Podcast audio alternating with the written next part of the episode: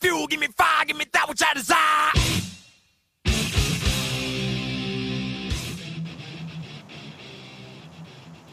Hey everybody, and welcome to episode eleven of Metallicast, the Metallica podcast. I'm your host and fellow Metallica fan. My name is Brandon. This is an exciting episode for me because it is a sequel of sorts to episode nine. So if you've not yet listened to episode nine, I'm not sure what the hell you're doing here. Press stop, go back to your podcast app, download episode nine, check it out. That is titled Saint Anger Talk with Richard S. He. And basically, give you a little bit of background on my friend Richard. He is a music pop culture journalist as well as a musician himself. And he has written for a variety of publications, uh, Billboard.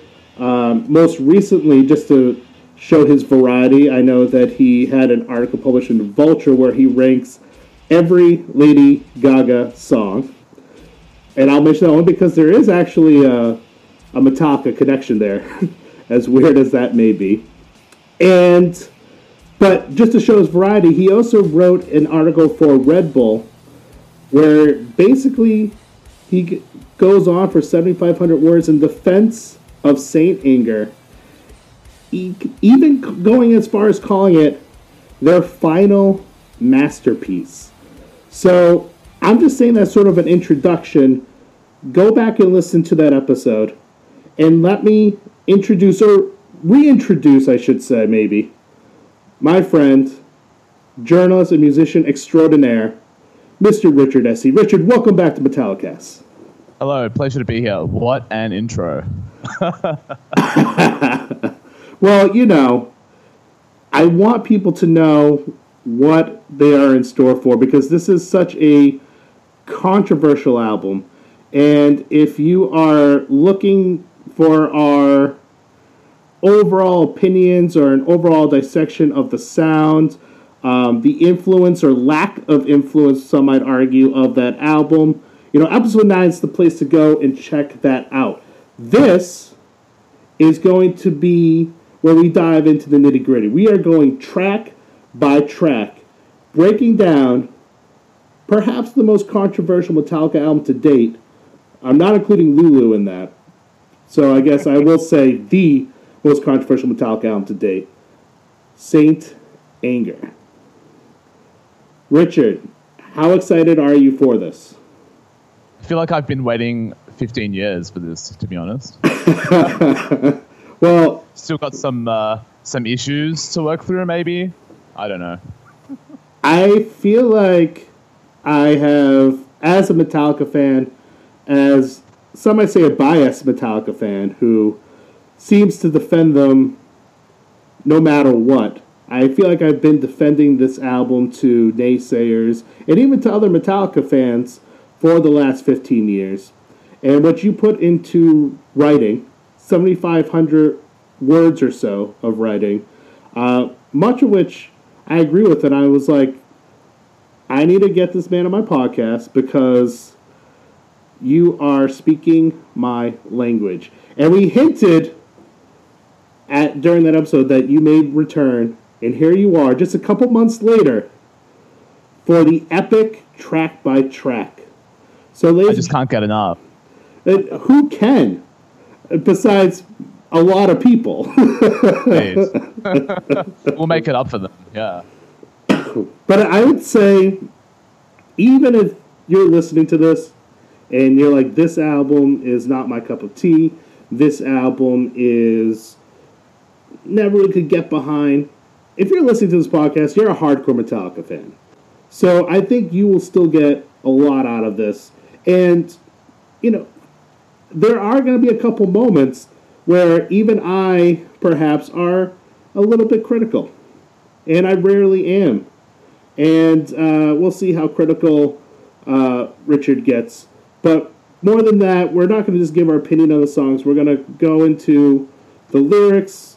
We can explore some possible song meanings.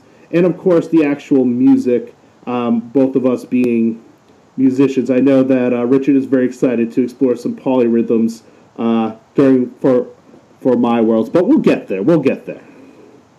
Oh yeah. So let's jump right into this, Richard.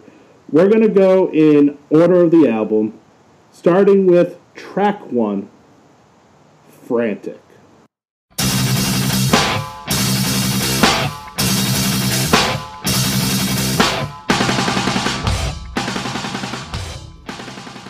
So, I was reading a rumor that Lars Ulrich actually originally wanted to name this album Frantic, um, which is interesting because the word actually comes up again later in the album, too. And it seems to sort of maybe be a one of the main feelings um, that they are trying to purge here on this record. Yeah, I think they bring it up in Some Kind of Monster, right? Um, I feel like Lars is for the, t- the title Frantic, and like everyone else kind of votes him down. Yes, I remember that scene. Yeah. And, and I mean, like, I get where he's coming from. Yeah. I mean, let's take a look at the... I, this is what I wrote. I kept... I made some notes because, um, as I brag every episode, I am a podcast professional. I am. um, and I find this to be the perfect opening track for this album because it is old school Metallica, but through what I'll call the Saint Anger filter. Has the down-tuned guitars. It has what some might call the raw or muddier production. You have that classic snare sound that hits you, and you have the lyrics, which sort of, you know, we're going to see a lot of lyrical themes uh, throughout these songs in this album. Yeah, um, but saying that, I do feel like um, it's like the rhythmic approach is familiar, the guitar riffing feels a bit familiar, like especially if you look up on YouTube, there are versions where people have tuned uh, Frantic back up to E, because most of the album is in a C tuning, which is a bit lower, which Metallica have never really revisited again. No. But if you hear it in E, like in Ancient Material, it sounds a little bit more familiar. Yeah. Like you can see that um, it is kind of in continuation with their past work, I think. Well, I always said if you took the songs off this album and it had a cleaner, more traditional production, and it had a cleaner, more traditional tones, you would, for the most part, have a classic-sounding Metallica album. The the songs, there are weird moments, but it's not the songs themselves that are really the weird, odd part of this album. Yeah, you're right. It's like the overall presentation. Yeah. And yeah. I and I think, too, the...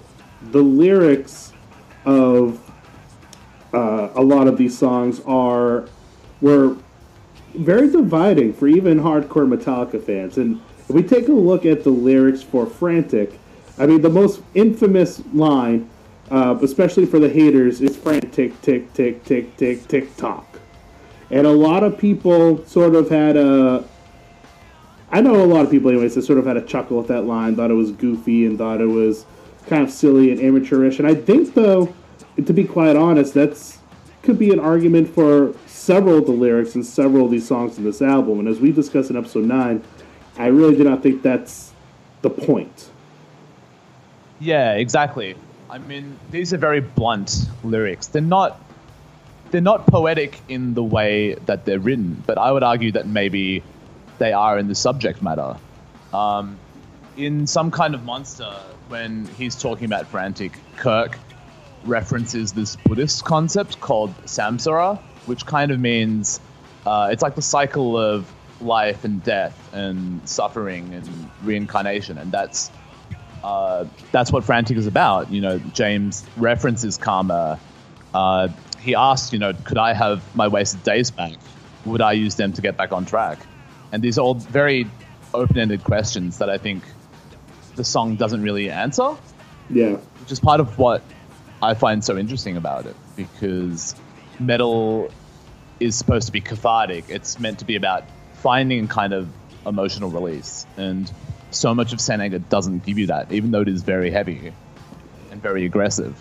It's almost, in my opinion, as if the music throughout is the where the cathartic comes from, where the purge comes from, the music yeah. itself. But the lyrics are juxtaposed over because they're very vulnerable in a in emotional in a different way than we see from uh, Metallica and a lot of other metal bands. And like you said, there's a lot of spirituality in this song. Um, it, it has to be noted that this is the only Metallica album um, in their catalog where the lyrics were shared by the band members. Um, yeah. So we're used to seeing, you know, James Hetfield writing every single word. This one, James took lyrics from Lars. He took lyrics from Kirk. And he kind of made them his own, I would guess, and sort of mend them in with his words, or blend them with his words into uh, a story you want to tell, or in a emotion he wanted to release. And so, like you said, when Kirk brought this spirituality element to it with uh, the Buddhist um, references and stuff, that is definitely a perfect example of that.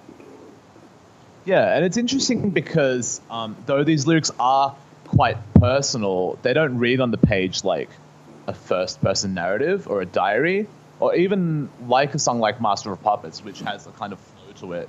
Um, Saint Anger's lyrics are kind of all over the place. They jump around a lot. Um, and adding to that, in Some Kind of Monster, you see how the other members contributed a little bit to the vocal melodies as well. Like when they're recording, when James is recording the verse of Frantic, it's um, Bob Rock who gives him a lot of feedback into how to shape the melody. Right. So that is interesting. It's like, in some ways, it's more personal, but also a bit like disparate. Yeah. Spread out between people's perspectives.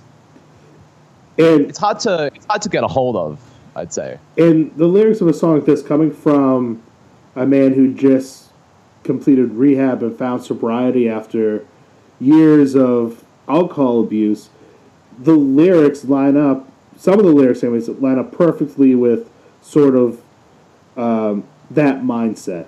You know, you mentioned the line, if I could have my wasted days back, would I use them to get back on track? So it's funny how, you know, they all contributed, but like you said, there's all this overlap into, um, you know, what James was going through. But I think this was also when the band was at an all-time low. And mm. when James went away to rehab, you see some, you see in Some Kind of Monster, Lars and Kirk sort of sitting around wondering if the band is over or what the future of the band is. So I think, like, all that, too, can play into a line like, if I could have my wasted days back.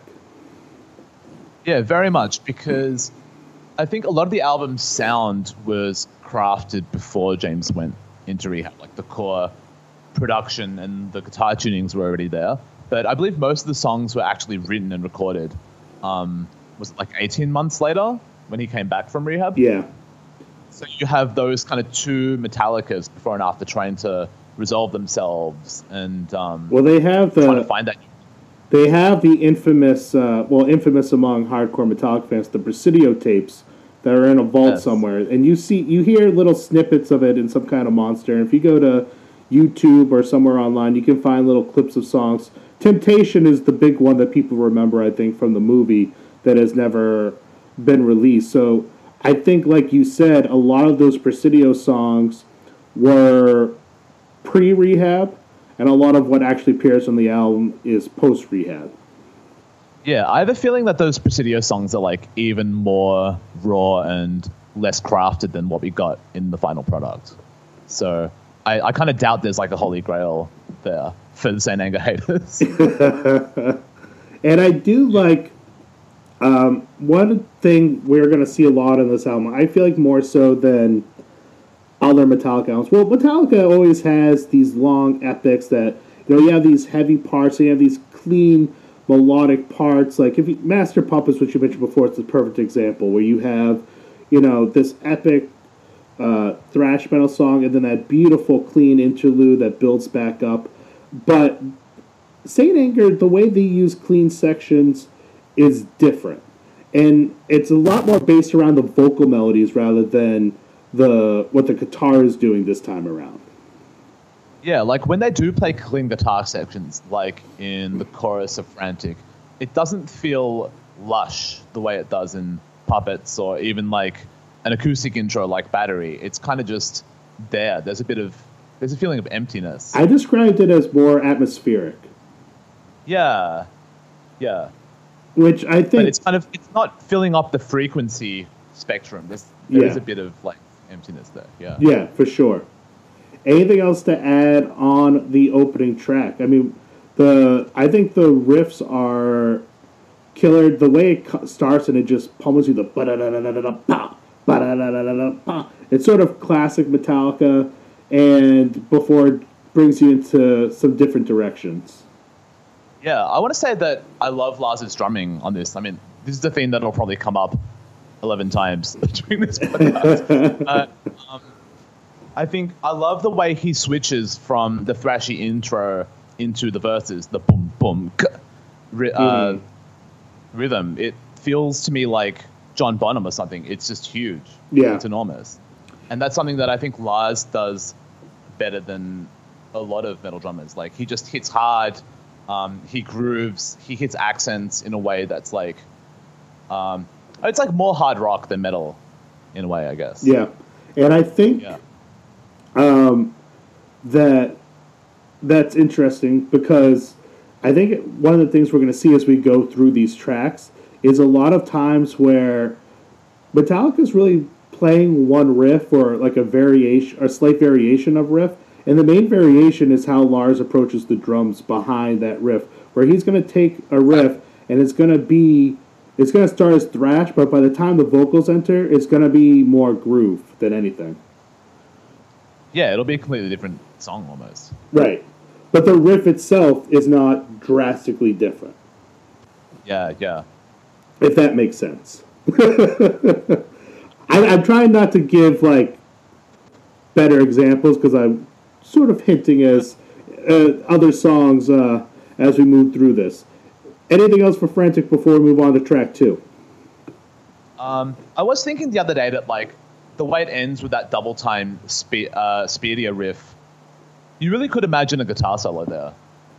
Yeah. But that would probably drag the song by like another minute. So to me, that part is, you know, Bob Rock had said, and the band had said, uh, when doing press for this album, they wanted to make, uh, they want to take the biggest metal rock band in the world and make it sound like they recorded it, uh, it was like they were back in the garage. And to me, that riff is just such like a like a classic old school riff, the dun dun dun dun ba da da da dun dun ba da da. Like it's just, and to me, that just brings me back to like a garage, like jamming with friends. Totally, yeah. And there's going to be a lot of moments like that, I think, in these songs. Mm. I also want to say that um, I recently did Frantic at karaoke, and it did not go over well, so... Wait, did they actually have that as a song selection? Yeah, amazingly, because it syncs up with, like, the video. Okay. So, yeah, very strange. Uh, I, I recommend it if you want to have an existential crisis. Oh, that is amazing. Track two, the title track, Saint Anger.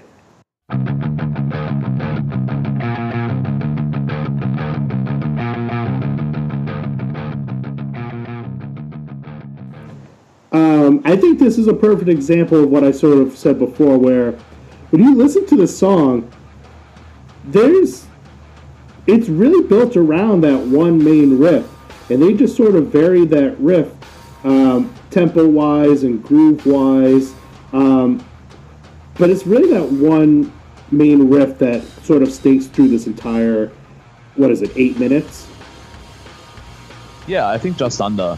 And I think the story is that um, apparently James came up with it on the spot, right? Like someone was saying, hey, we need a riff that's kind of twisty and like has a bit of palm muting, and James is like, oh, like this, and just plays it.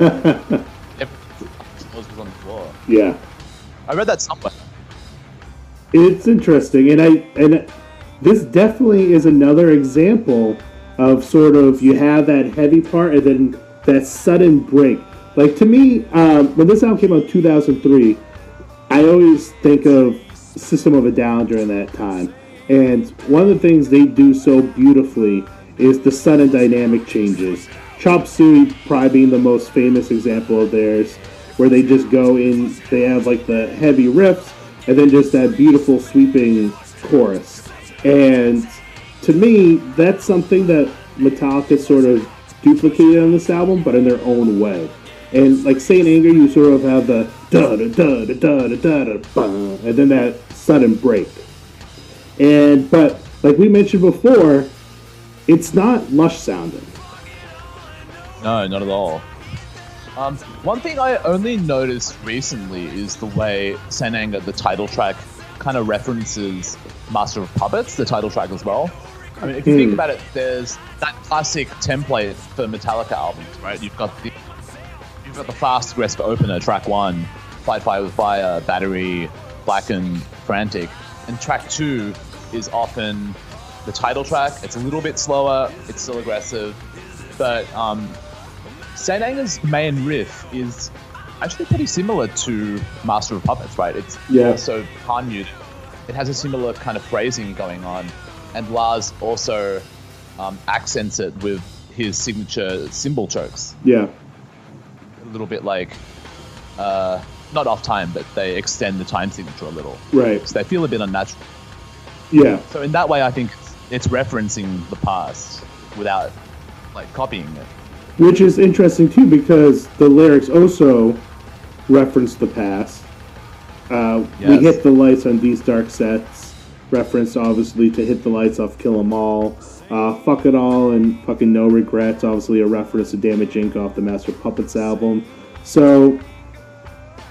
And um, I think those two references are really interesting because, deliberately or not, um, they're the first and the last songs that Metallica ever put out with Cliff Burton. Hmm. Yeah. Um, and so I think of Justice... Uh, the album is very much Metallica mourning Cliff Burton. Totally. And Saint Anger, in a way, to be mourning Jason, because mm. Cliff's death was obviously something out of their control. It was horrifying, like something you can't understand. But Jason's departure was very much of the band's own doing. In a way, it was like them... Uh, it was completely unnecessary. Right. And so... I feel like they're trying to come to terms with that, those feelings of guilt and like, uh, like emotional immaturity that they're wrestling with. Right. So, uh, what's interesting is that when, when James says "fuck it all and no regrets," I hit the lights on these dark sets. I interpret it as being a lot more optimistic actually than it sounded in Damage Incorporated. Mm-hmm. Or just a little bit more. It's like they're trying to reclaim that part and be like, Um, we can move past it almost. I think it's interesting too what you said about Cliff and Jason. So I feel like the Cliff Burton stuff was never really dealt with, mm. you know, and I, that was part of the years of, um, for lack of a better word, I'll say abuse that Jason may have taken from the band, with or without ever really perhaps feeling like a full member of the band is sort of how the story goes. And I wonder if, you know, this album is definitely, Jason leaving was definitely sort of the straw that broke the camel's back. And, but I think it brought a lot of feelings from the past, even going back to, you know, the loss of Cliff Burton to the forefront. And I think the band had to tackle it really for the first time.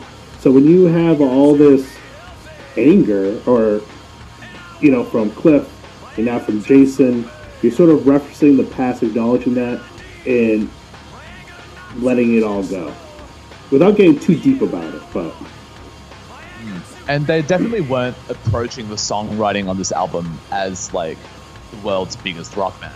They weren't writing it at stadiums, right? It was like they were writing it themselves. Yeah. yeah. And I got to address Um, two things. One, the you flush it out, you flush it out. I remember hearing this. All right, so this sort of ties in with my second, uh, my second point. I remember hearing this song the first time on F M radio. I was a senior in high school, and I remember being so freaking confused as to what I was listening. And it sounded like Metallica. I knew it was Metallica, but it sounded unlike anything they had done before. It sounded unlike anything else on the radio, really, at that point.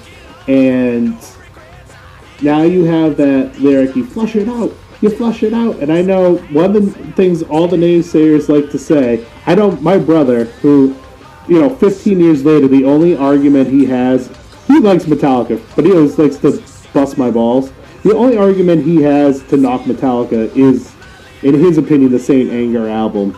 And he always references this line, and he calls it the Linkin Park line. So I got that. I, I feel like the hate is welcome to flush it out, though. Like, that's that's encouraged. Whether you're with someone or not, it'll give you something to latch on to. I, I think, too, like, I do not think a lot of um, new metal or like rap metal, whatever you want to call it, was an influence on this record. But I think it's sort of uh, when it, you're around that, when you're touring with these bands, when you're, you know, in the mainstream rock world that they were in at the time, some of it's going to seep in whether you're thinking of it or not. Yeah, that was the default. Like, it was just in the air at the time. Yeah. And actually, I do want to ask, when you first heard Saint Anger, do you know if it was, like, the radio edit or the full seven-minute album? Um, the first time I heard it, because I'm pretty sure they were hyping it up as the new Metallica single was coming out this time. So I think the first time I heard it, it was the full album version, and then the subsequent times was the shortest single version. And I... That, so that was another freaky thing was... Uh, hearing in the bridge on F M radio, James Hetfield just start screaming. Yeah, set it free. Yeah, set it free. Like I have not, you have not heard him scream in that way, or even really make an attempt to scream since the Kill Em All days. And really, that just only happened because he either did not have the singing chops at the time, or did not have confidence that he had the singing chops at the time. Mm, exactly. It was a um, very confusing that, um, listen. I was thinking that my editor at Billboard once wrote about Saint Anger. He called the title track probably the strangest thing that rock radio programmers have ever been forced to play. Because, I mean, it was new Metallica. They kind of had to play it whether they liked it or not. Yeah. Um, Metallica coming back after, like, well, four years, really, after I disappear. Um, but still, if you think about it, like, the radio edit, it's shorter, but it's also no less strange. Yeah. Because it doesn't, it doesn't flow correctly, so yeah. It's, in some ways it's even more jarring. I, I hate I hate radio edits. I think they are the worst thing. And I, I understand why bands do them. Um... But, like, even if you if you hear the radio edit of, like, One, or you hear the radio edit of Saint Anger or Some Kind of Monster, like, it just, it does not tell the complete story. Exactly.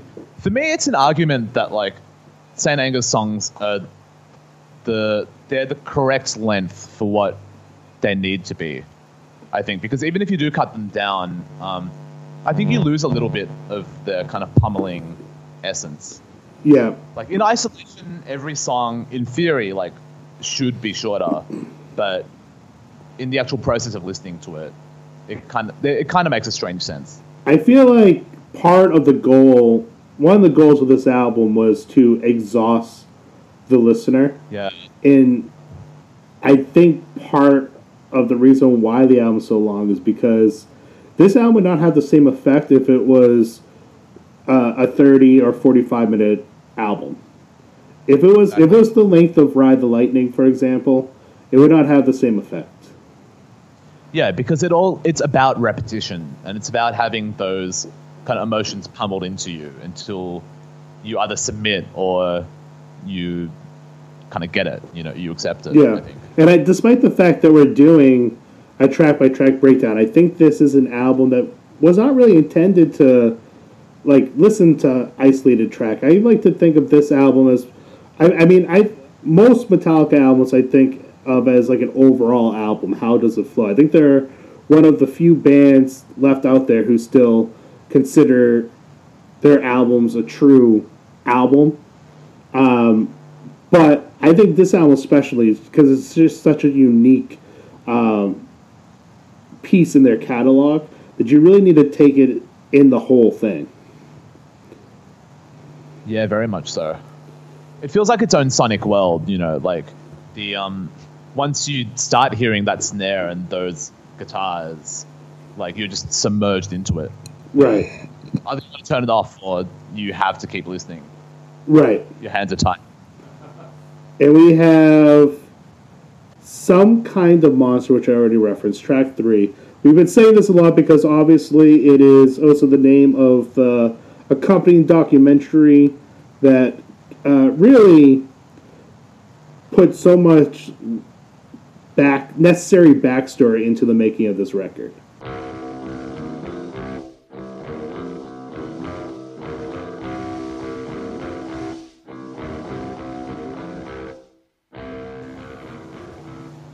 Yeah, um, I do find it interesting because um, I wonder how Saint Anger would have been received if Some Kind of Monster had come out first or concurrently with the album. Because I think a year later, in two thousand four, once the documentary came out, people had already made up their minds about Saint Anger and decided, oh, this is a bad album or it's a, mm-hmm. well, not a sellout.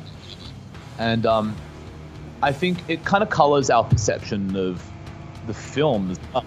Yeah. Because it almost framed it in a more comedic lens. It's like people didn't want to identify with Metallica as much at that point. Yeah. So they went into it thinking it was going to be like a real life Spinal Tap. Yeah. And I think with that movie too, before we get into the song, that movie, you know, again, very divisive, where you have it. It's very rare that you're going to see, um, I would say most critics would put that on a list of one of the best music documentaries released.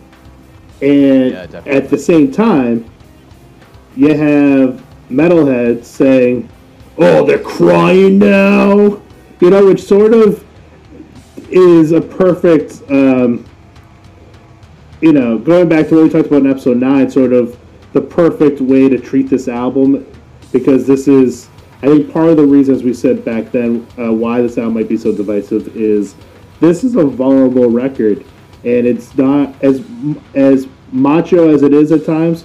He, James Hetfield's sort of stripping all that back. Yeah, they're very much working through their like adolescent Arrested Development, right? Yeah. Like, people say that um, if you become famous, your mental age stays trapped at, like, that age. Right.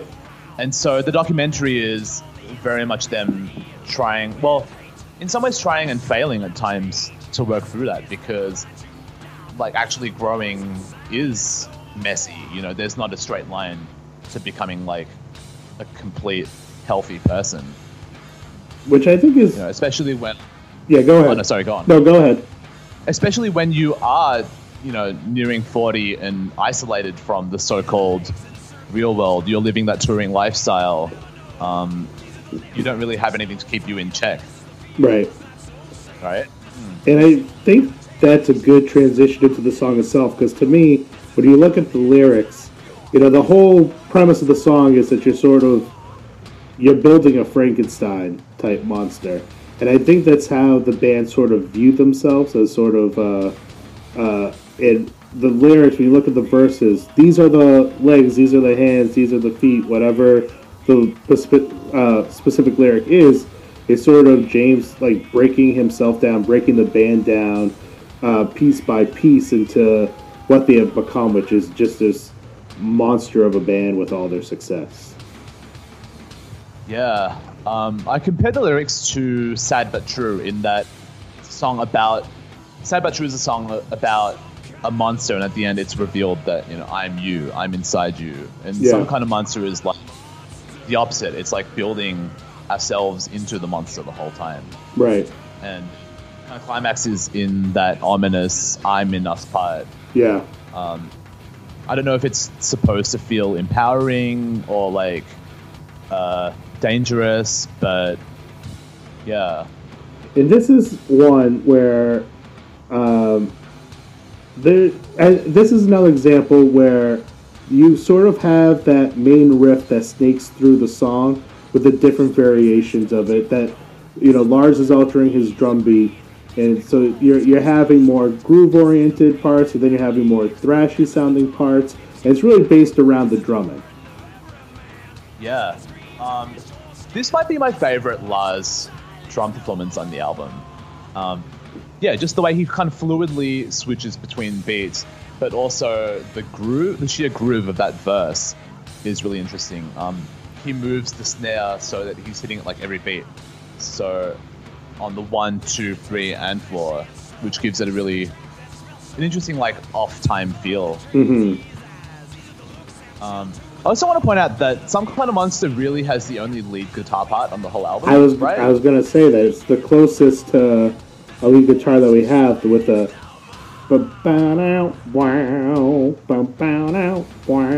at the beginning. That sort of comes yeah, back later.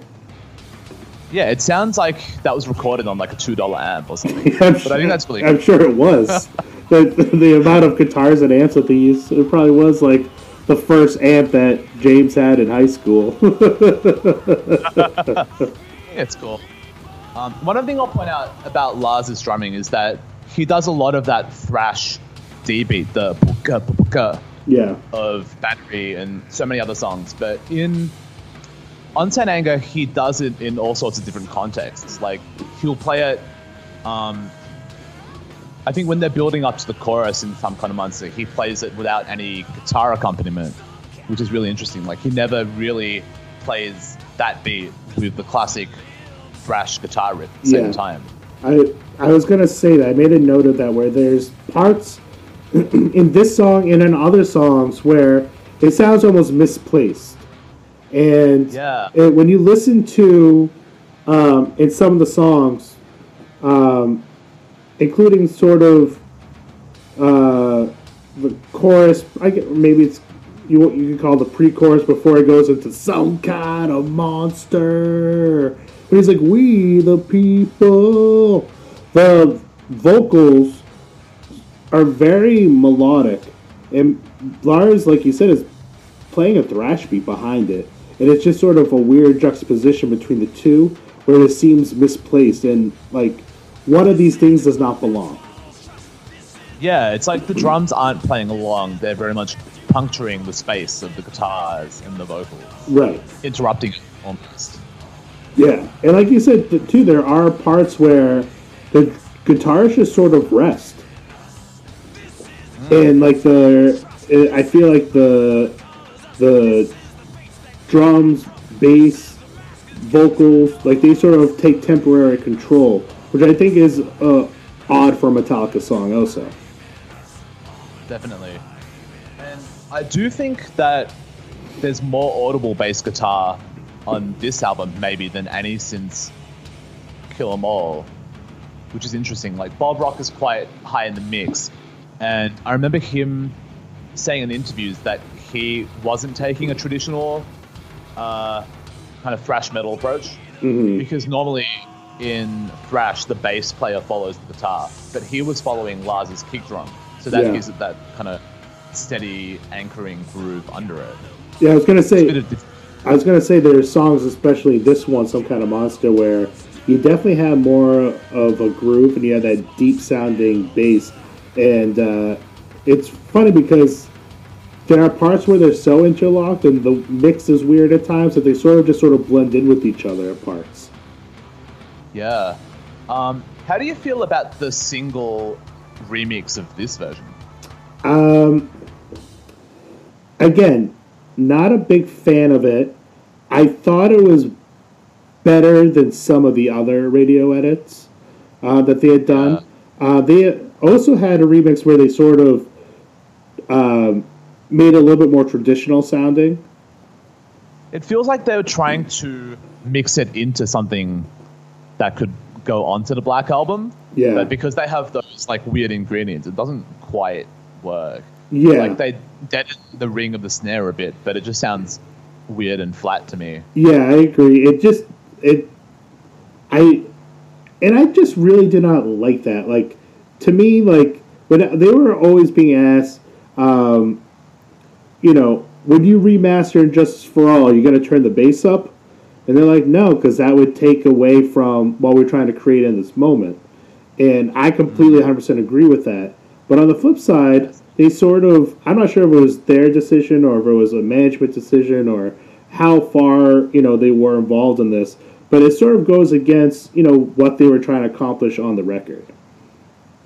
Yeah, it kind of feels like a half, a half committed attempts to get a song back on rock radio. Yeah. Because I'm pretty sure that was the last single from the album, and it came around came out around the same time as the movie. Yeah. So I don't know if it made any waves. But. Well, it's funny because they had like a Some Kind of Monster soundtrack, which was really not much of a soundtrack. It was the the album version, uh, the single version. They might have even had a third version of it. Like, the remix version might have been a third version. I'm not even positive. I'd have to go back and look. And then there was just live tracks from a random show. It was more of, like, a yeah. Some Kind of Monster E P than it was, like, a soundtrack to the movie, where they sort of, like, pass it off as that. Yeah, I remember nearly buying that C D so many times and just never doing it for whatever reason. Yeah. It's not a, a integral part to the catalog. I did buy it because um, I was a Metallica nerd, but there's really no need to own it, to be honest. But um, yeah, that single remix is like an interesting window of what could have been, but probably should not have been. Speaking of track three.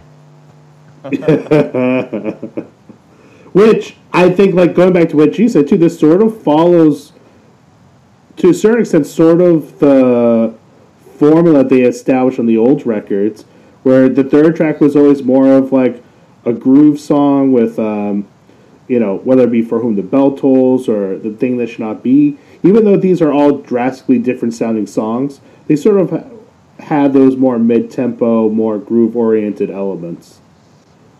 And actually, some of the way that uh, Lars plays the toms on this song does remind me of The Thing That Should Not Be. Yeah. Dun, dun, dun, dun, dun, dun, dun, dun.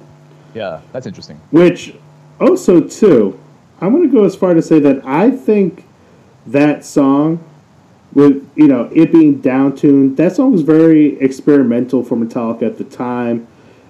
There's a lot of elements of The Thing That Should Not Be, would, which would, would actually fit in on Saint Anger. Very true. Like, I'd love to hear it with re-recorded with Saint Anger's production. It would be interesting. That's one of my that's one of my craziest ideas. Like, I want to hear every classic metal album re-recorded with Saint Anger's production. Even like by other bands? And, uh, maybe. Do you like, like Peace Sounds, but who's buying? Yeah. Raid in Blood with all the tones. Yeah, I think it'd be fascinating. Yeah. It, I would listen. I mean, it would definitely be an interesting listen. I, I also got to mention, um, you know, you had mentioned before the ominous I'm in Us part, which is another weird melodic thing. It's like sort of like drones. Ominous I'm in Us. Uh, it's like almost like a drone-y chant of sorts. It's sort of unique to uh, a Metallica song. And it sounds like Kirk is doing some backing vocals there too, yeah. I think. I'm not sure, yeah. And I have to mention, I remember when I heard this album for the first time and heard Some Kind of Monster for the first time, the little guitar part then, oh, yeah. Like, what the fuck is that? I remember listening to it and being like, what the fuck is that? It's just like, you know, a little oddball, um, almost like, almost borderline old school, like Nintendo Entertainment System, uh, N E S eight-bit effect. I'm sure that came out of the way they cut and pasted those songs together. Yeah. Right? Seems like a little tail end of something that um, Bob and Lars, like, Pro Tools, you know, cut and paste onto the very end. Yeah. Because they need an end. Yeah. It's cool, though. I, I like it. I like it. I'm not saying it as a criticism, but just, I remember listening to it for the first time and being like, oh, that's, like, really weird. Because you expect it to just be like... You just expected to make ba ba da ba ba da ba ba da ba da ba da, but then it goes. Does that qualify? Does that qualify as a guitar solo? Ooh, technically, it is a solo guitar. Maybe between that and the intro lead, Some Kind of Monster actually has two guitar solos. So that's uh, true. You're welcome. It'll be the. I mean, they're the most simplistic solos in the catalog, but hey. Solos nonetheless. It actually sounds like Kirk could be doing like a guitar tapping thing, so... Yeah. I don't know. Let's move on to track four, Dirty Window.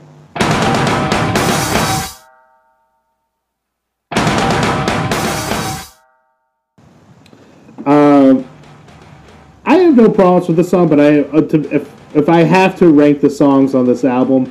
This would be on the lower end uh, for me in terms of songs. Uh, on like the, in terms of enjoyment, um, I would, when I go back to this record, this definitely gets one of the least amount of plays on the record. Hmm. I think it's actually grown on me.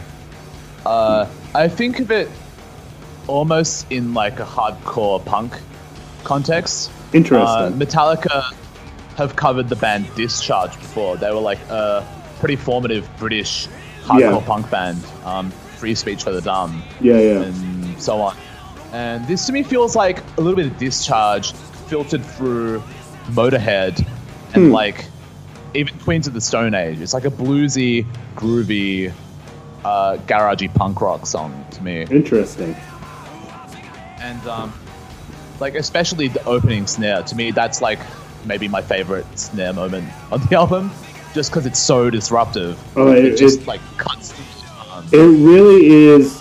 For people who criticize the snare sound, this is the song for you. It really is. Like when this song starts, the snare is very jarring upon first listen.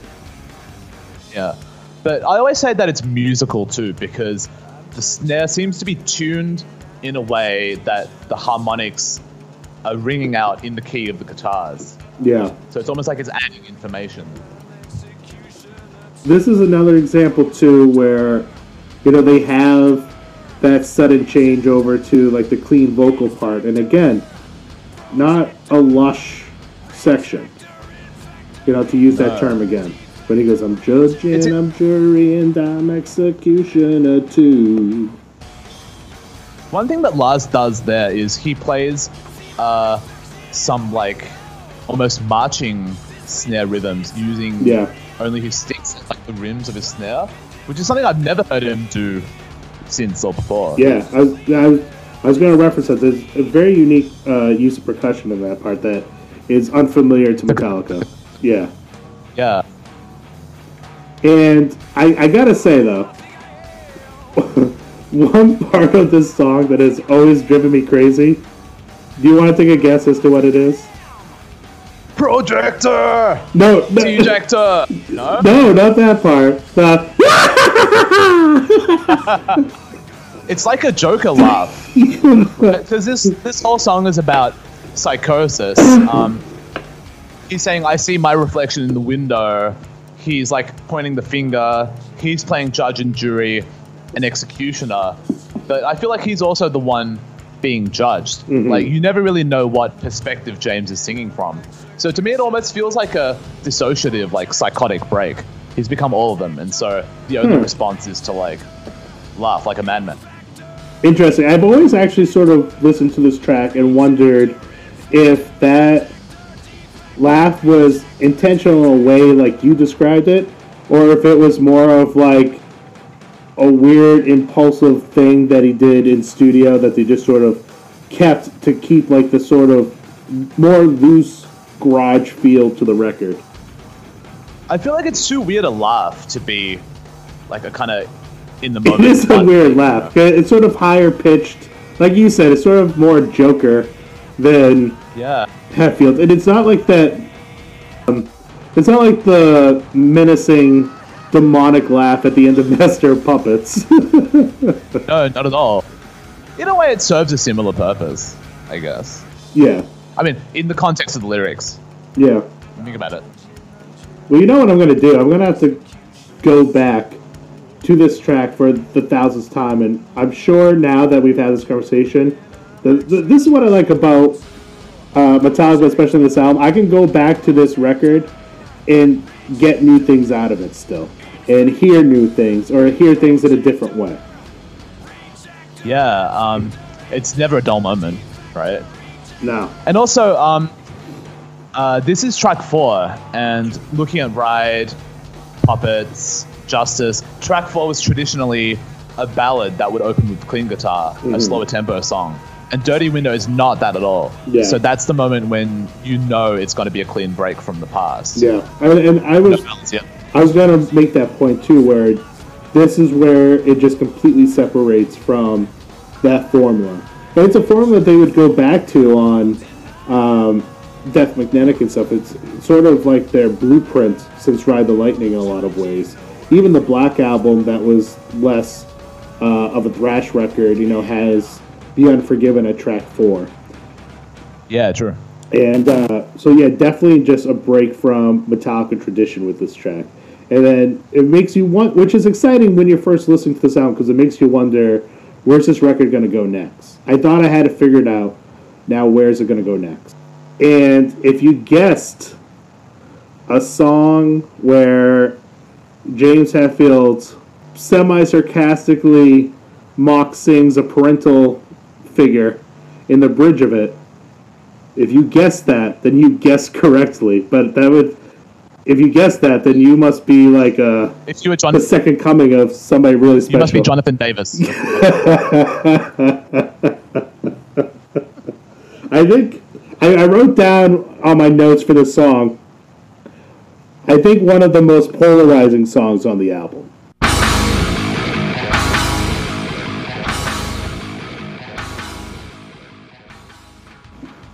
Same. I think, yeah, maybe the most polarizing, because it's so it's so long too. Yeah. Although I have grown to love it, like with every other song here. But yeah, what's funny is I do not know anybody, but hardcore Metallica fans included, that are like, this song's okay.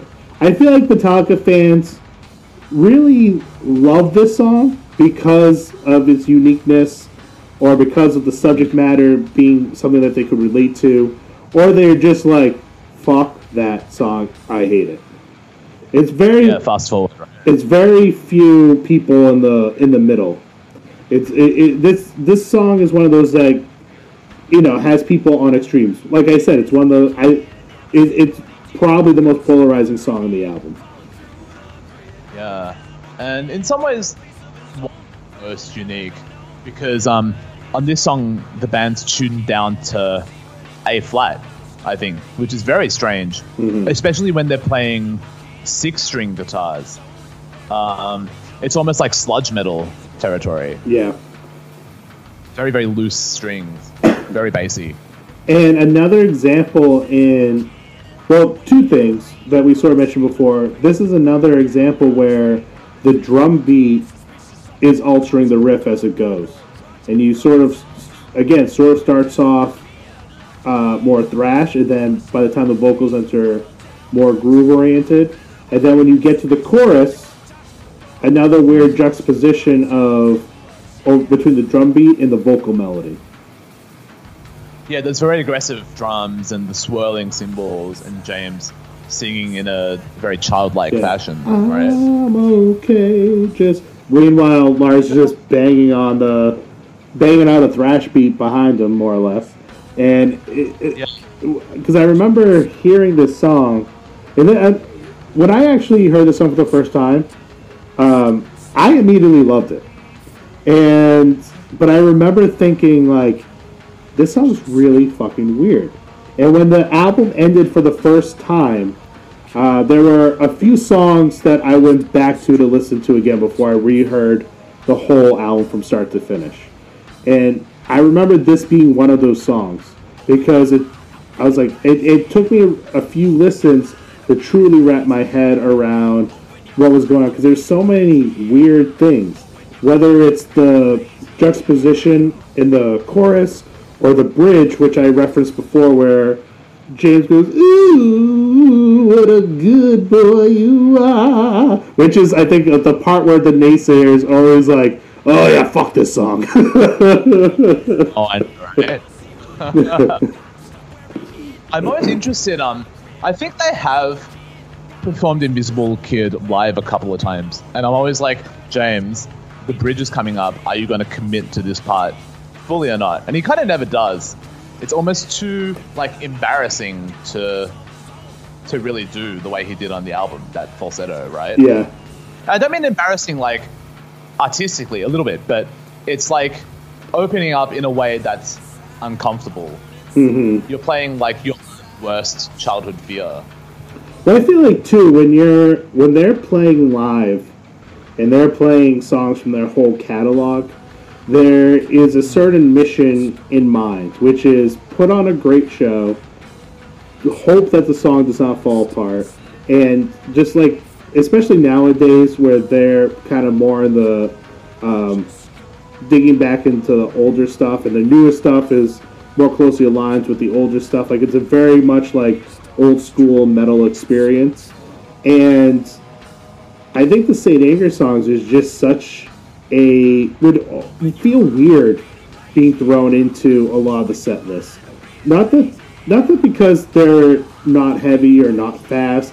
It's just such a unique um, emotional purge that I feel like to perform it adequately from the band perspective, like they would almost have to get in a different state of mind.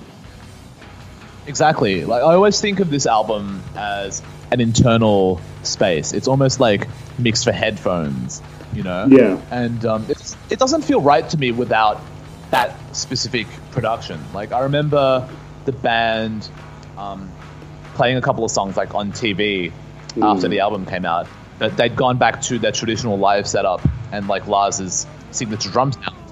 Yeah. Um, it didn't. It didn't feel quite right to me. And they even went so far, you know, to go back to the previous track for a moment.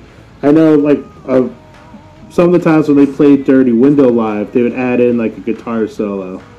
And it made sense. It, yeah. I think it makes sense in the live setting. But, again, it sort of takes it out of um, the intention of the album, which I also get, like, going back to my first point, which was, is they're just so separate from a lot of their other catalog. And I think this... Yeah, the album is... Well, and I think that... Sorry to interrupt. I, I think... I was just going to say, I think that's part of the reason why we don't get a lot of Load and Reload stuff necessarily, too. Because right now, like on the current tours, like I said, they're going for more old school. And it'd be hard to throw in, like a Mama Said in there, and, and, and just like it would be hard to throw in Invisible Kid. Exactly, yeah. Now, I do think this song is just a perfect example of um, purging, which is a word I kept using in episode nine and a word I referenced before in this track by track. But this is really, I think, one of a couple songs on this album that really just sees James Hetfield strip everything down. It strips everything away, and lyrically and vocally, which goes back to your point where it might be even a little bit embarrassing for him. Mm. Yeah, I mean, I feel like I feel like he's purging for himself more than for the listener, right? Yeah. It's almost like once he got it out of his system, he didn't need to or didn't want to uh, return to it, just because it is so confronting. Yeah. It reminds you of the person you used to be. Right. And I think, yeah. I think too, going back to the point I made in Saint Anger, or the point we made in Saint Anger, we're talking about Cliff and Jason, and sort of how there's a lot of anger that they did not deal with, and that was sort of them trying to get it out in a healthy way. I think Invincible Kid sort of, this is um, stuff from the, his childhood that James never dealt with, at least as directly. There were songs like The Unforgiven, and you know there were songs like Dyer's Eve, but he never really did it on a, on this emotional of a level, I, I think. True. Yeah, and it feels honest to me. Yeah. I will point out two things musically. One is that in the breakdown, that falsetto part, um, Lars does an interesting thing where whenever the band plays a breakdown on Saint Anger, he'll do it like without hitting the cymbals. Mm. And normally in a metal breakdown, you're hitting the cymbals to keep time, to kind of give it a sort of groove. But yeah. Lars is just going dun, dun, dun, dun. Yeah. And it almost feels like, I've described it as like a drunken Godzilla trying to get up. It's like stumbling around, very heavy, um, almost wounded. Yeah. So I think it, I think it really fits the lyrics. And the other thing is that um, the song ends on a really strange, almost noise rock riff, that da da da da da, where mm. you can't even make out what note the guitar's playing. Yeah. It's really interesting. I think it's cool. It is interesting. I. Like I said, that was one of the... Before I went back and listened to the sound from start to finish for the second time when I first bought it, this was one of, I would say, three songs that I immediately went back to listen to. So this album, this is a song that stood out to me um, from uh, the beginning. And then when I started hearing all the Invincible Kid hate, hate I was like, what? And I was like, I mean, I kind of get it, but I was at the same time, I was like, eh. I stand by it. I think the point, at, the point at which I learned to love Invisible Kid was the point where I kind of got the whole album as a collective for the first time. Like, once that song stopped baffling me, um, the rest of the album, like, thematically opened up. Yeah. Interesting. Now, I know you're excited for this next song. Um, yeah. Uh, talking about track six, My World.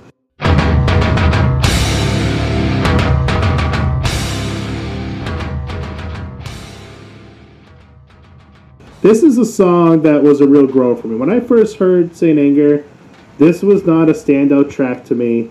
Um, I thought it, Same. I thought it went in some interesting directions, but the whole verse, the whole chorus, was just sort of generic to me when I first listened to it. And I feel like I, it, I feel like it was um, uh, a leftover Reload song put through a Saint Anger filter. And then when I, I and then when I sort of revisited the album and revisited the song, I liked it more and more and more, especially because it goes into those different directions. There's a lot, yeah, like the lot of wacky twists and turns, as Lars would say. Mm. Yeah, the lyrics are very petulant, not childlike, but very immature and adolescent. But I think the way they resolve in the chorus is interesting. Like, it goes from the verses, uh, this motherfucker's got in my way, to the it's my world of the chorus. But then you have yeah. all those James backing vocals like swirling around in your head. So it's not as, yeah, you're right, it's not as straightforward as you would think. Yeah. It, it starts off in a way where, like I said, you think this is almost going to be like a Reload song, like, it's my world now. Like, I could put that right next to, like, a Slither or something on Reload. But then it goes into uh, the It Only Rains on Me section. Yeah. Which is a really, I think to this day, still, like, a really unique part in the Metallica catalog because of how um, the vocals are layered and sort of builds without really building that specific section, if that makes sense. Also interesting to think that um, James has covered Only Happy When It Rains by Garbage live before, like at those bridge school benefits. Yes. So, I had, yeah, I guess that phrase popped up once. I had that same thought, actually, when I was uh, hey. taking my notes, and I was like, oh, I wonder if, you know, that was the inspiration behind a line like that. I also wonder too, Look, if when you take a line like that, it only rains on me. It's a cliche line in some ways. It's almost like emo in a way. Uh, especially coming from James Hetfield, you know, like, oh man. But uh, it's done in a way where the way it's presented, the way it's performed, to me, it does not come across that way. Like, it, there's a lot of um, emotion in the way it's sung. Yeah, it's like a, it's kind of blackly comedic almost. He's almost laughing at himself, right? Right. Which also, you know, is like something that in the Load Reload era, especially, he really got into lyrically, sort of like this dark sarcasm. Like, if you hear a song like um, Prince Charming off Reload, you know, he's sort of going through all these evil things that he manifests, but it's lyrics like, hey ma, hey ma, look, it's me. Like, it's sort of goofy and tongue-in-cheek, or Poor Twisted Me on um, Load, you know? Like, it's it's just all very, like, sarcastic in a way. Um, and I sort of feel yeah, like... It's like a... Yeah, go ahead. It's like a brief, playful respite, almost, in between all this darkness and pummeling, right? Mm-hmm. And then it goes into another very unique section, which... You know, I feel like it's a section I've heard from a lot of metal bands, in a sense, in, in terms of vocal delivery, but not from Metallica, where he sort of has like almost like a whisper, and then just spaz out screaming. Not only do I not know the answer, I don't know what the question is. It's cathartic just to yell, right? Yeah, I oh, and I this was people people might disagree with me, but I, I I always thought this, out of a lot of the Saint Anger songs, this would be a great live song. You're right. Yeah, it would be fun. Like the the the chorus, like it's my world. It's very singable. You have like the the how fun would it be to just scream that part at the end, you know? Like it, it, I just think it would be a really fun live song that I'm not sure that they've they've ever performed live. I'm about to look it up. Uh, my, they have not. Most of, I, I'm no. I'm willing to bet that a lot of these songs of the sound they've not performed live. Yeah. Uh, but that's the best part about Metallica dot com. Is that what you on right now? By chance? Well, I went to Setlist on F M, but yeah, they have really. yeah yeah they have like all the live stats, you know. But um, yeah. But yeah, this was a grow. Now I know there was uh, something you you were excited to talk about with this song. I say this laughing because you were actually excited, and I was excited to hear what you had to say. You wanted to talk about the amazing world of polyrhythm. Woo! I will try to explain, and uh, you, being a music teacher yourself, uh, can elaborate a little bit. But essentially, a polyrhythm is when um, a band is playing in two time signatures at once. Uh, so the standard, uh, mo- you know, most music is written in four four. So one, two, three, four, one, two, three, four. That kind of grouping, right? Um, my world does something a little different. It's in that bridge section where the guitar's going da da da da da da da da da da da da da. That's actually in six four, I believe. And while Lars is playing uh, kind of more standard four four part under that, he's going boom boom ga boom boom ga, um, which has this weird effect of making the song feel like it's kind of going around in a circle. Mm. Like. Um, I think it takes Lars. Lars plays like three measures of his beat versus the band playing two of theirs, if I have my maths correct. Yeah. So yeah, it's just this odd little thing. It reminds me a little bit of of one actually in the guitar harmony bit, the da da da da da da da da da da da, where um the band also shifts from like a six four to a four four once that machine gun part starts. Yeah. Now, so that's interesting to me. Like, it's especially because you think of polyrhythms as usually like quite a technical thing. You know, bands like Meshuggah uh, do it all the time. But here, Metallica pull it off in a way that's like actually pretty simple. Like, you can listen to the song and like not even notice that it's there. Yeah. Now, I wonder too if this was, you know, with when we talk about all these, you know, vocal melodies that sort of juxtapose over the drum beats or a part like this, I wonder how much of these parts were written together. And because the album was constructed through so much cutting and pasting of Pro Tools, I wonder how many separate jams sessions that they put together to kind of create these like weird little elements. So, for example, like I wonder if, uh, you know, when they were writing these parts for Some Kind of Monster or writing the polyrhythm part for My World, did they rehearse it and write it like this? Or was it more like, let's cut this thrash beat that Lars is playing in this one song and paste it over this vocal melody. It sounds weird and it works. And they sort of kind of did the songwriting through that form. Like, I wonder how much of it was intentional and how much of it was cut together in the songwriting process.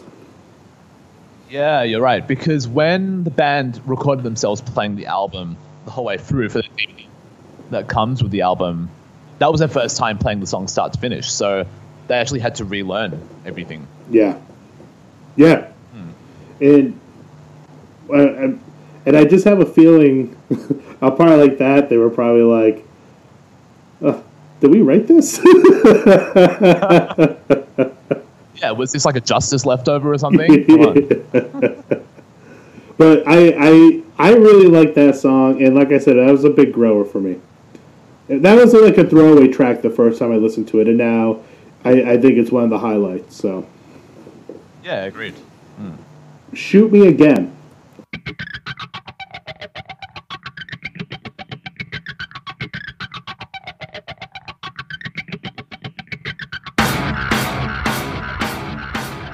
Here's the wrestling reference. Okay, so um, the main riff of "Shoot Me Again" goes dun dun dun dun dun dun dun dun dun dun dun dun, which is one note off the Dudley Boys theme in the W W E. It goes dun dun dun dun dun dun dun dun dun dun dun. There you go. That's my quota, Phil. Did you? You said you listened to uh, the last episode about Pusshead. I did, yeah. So we're keeping it a thing. Yes. That's now a requirement, so thank you for continuing. Yeah. For those of you who may not have listened, um, again, not sure why you're not listening to all the episodes, but uh, any guests I have on here, I'm now going to require to make uh, a Metallica wrestling reference of some sort.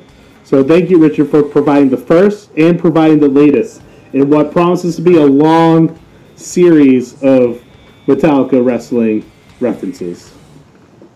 Indeed. I hope Jim Johnston doesn't sue. if, I think Metallica will sue me first. Oh, God. Yeah. Um, that's okay, though. I'm not... I'm a small little... I'm a small little thing. I'm still young in this podcast world. Also, we're like seventeen years late, but yeah. um, so Shoot Me Again. And to me, this is... Uh, when I was re-listening to this and I was taking notes, um, a song that popped in my mind that I feel like is uh, sort of the sequel to this song is uh, Broken Beaten Scarred on Death Magnetic. And the reason why I feel like... And, and I say that from a lyrical standpoint, where I, I feel like Shoot Me Again, you know, this is them going through Napster. This is the, uh, they saw the future. They knew people would hate this album. So this is basically them dealing with all the naysayers, all the hate that they've been experiencing, going, come on, bring it. We, we can take it. Just keep on sh- uh, firing the shots. Like, we will, we got this. Where, and then Broken Beaten Scarred is sort of the, Um, the sequel where they're, it's the after effects, you know, what don't kill us, make us more strong, you know? Where it's sort of, this is them going through the battle, egging people on. Broken Beaten Scarred sort of their victorious reflection on their battle. Yeah, I think Broken Beaten Scarred feels a little bit more traditionally empowering in a metal way. Like, maybe that's the arrangement. Shoot Me Again is like, I don't know, it's a bit more grim, a bit more conflicted. But I think, I, think. I agree, but I, I think that's the theme of both those albums, though, right? Where Death Magnetic yeah. is the return to the traditional Metallica blueprint, the traditional Metallica sound in a lot of ways. Uh, basically what people thought Saint Anger was going to be, I think, when they bought it, or before they heard the lead single. And then, uh, but yeah, this is another little funky, unique song in the catalog. And I really like the, the I'll call it the broken, uh, the the broken. I have uh, Broken Beaten Scarred in my mind. The spoken, the spoken word sections, which to me, uh, where he's just, he doesn't really sing, it's just sort of like, shoot me again. You know, like, come on, shoot me again. It's sort of like half spoken, half sung. And to me, that's just uh, very much in his, uh, to me, that's James Hetfield's referencing his uh, love of outlaw country. Yeah, it's like a cowboy thing, right? Yeah. I also hear a little bit of Alice in Chains in the way he sings the verses. Hmm. Interesting. Yeah. I won't go away. Right. Oh, you can imagine yeah, yeah. Jerry Cantrell totally. singing underneath it. Totally. Mm. That's a good point. So this is basically Alice in Chains meets uh, Waylon Jennings. yeah. With the, but it makes sense. Yeah. It does. Um, and it has the... I remember listening to this, again, this song for the first time, and the bridge, the... I feel like the first time I heard this, the bridge sounded like very rushed. Uh, wake the sleeping mm. giant, wake the beast. You know? Like, it's, uh, like, Hetfield's almost like rapping his way through a bunch of words um, in a short amount of time. But it fits with the music. It does. That's a very Some Kind of Monster-like section. Yes. Almost like a leftover song. Yeah. yeah. I, I think Shoot Me Again may be, like, the one of the most traditionally likable songs on this album. Like, I see it referenced a lot by people who aren't fans of everything else. Interesting. Yeah. I could see that, though. I mean, there, it's it's definitely a catchy song. And I feel like it... Yeah.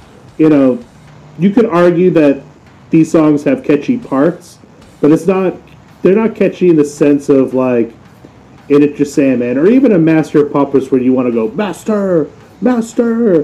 Like, it, they're not very singable uh, uh, uh, uh, compared to other Metallica tracks, you know? And, but Shoot Me Again definitely has more of that catchiness to it. But it's also quite severe at the same time, that it's full of those stop-starts. Yeah. Sweet Amber.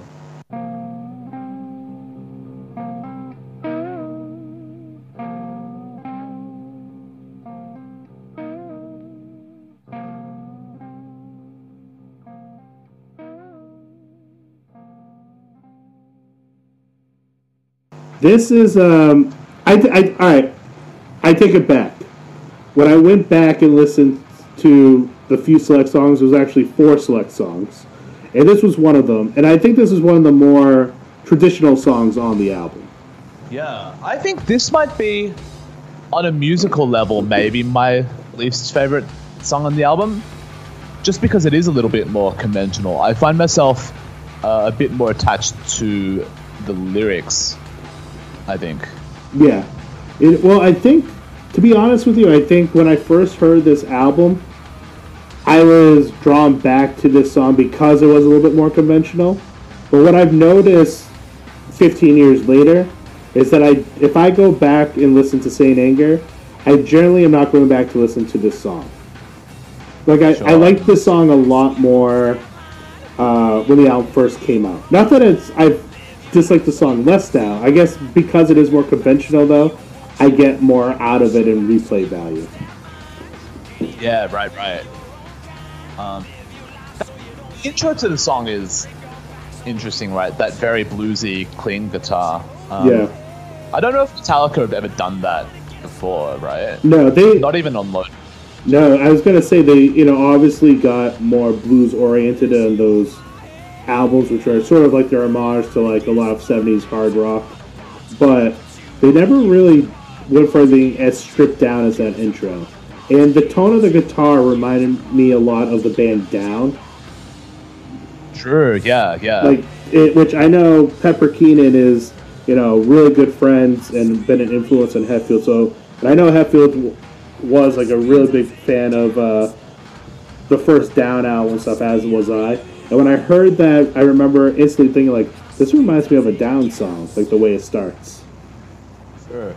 Didn't um, Corrosion of Conformity's bassist uh, audition for Metallica? Yeah. They're, well, they're... So it's interesting. He was...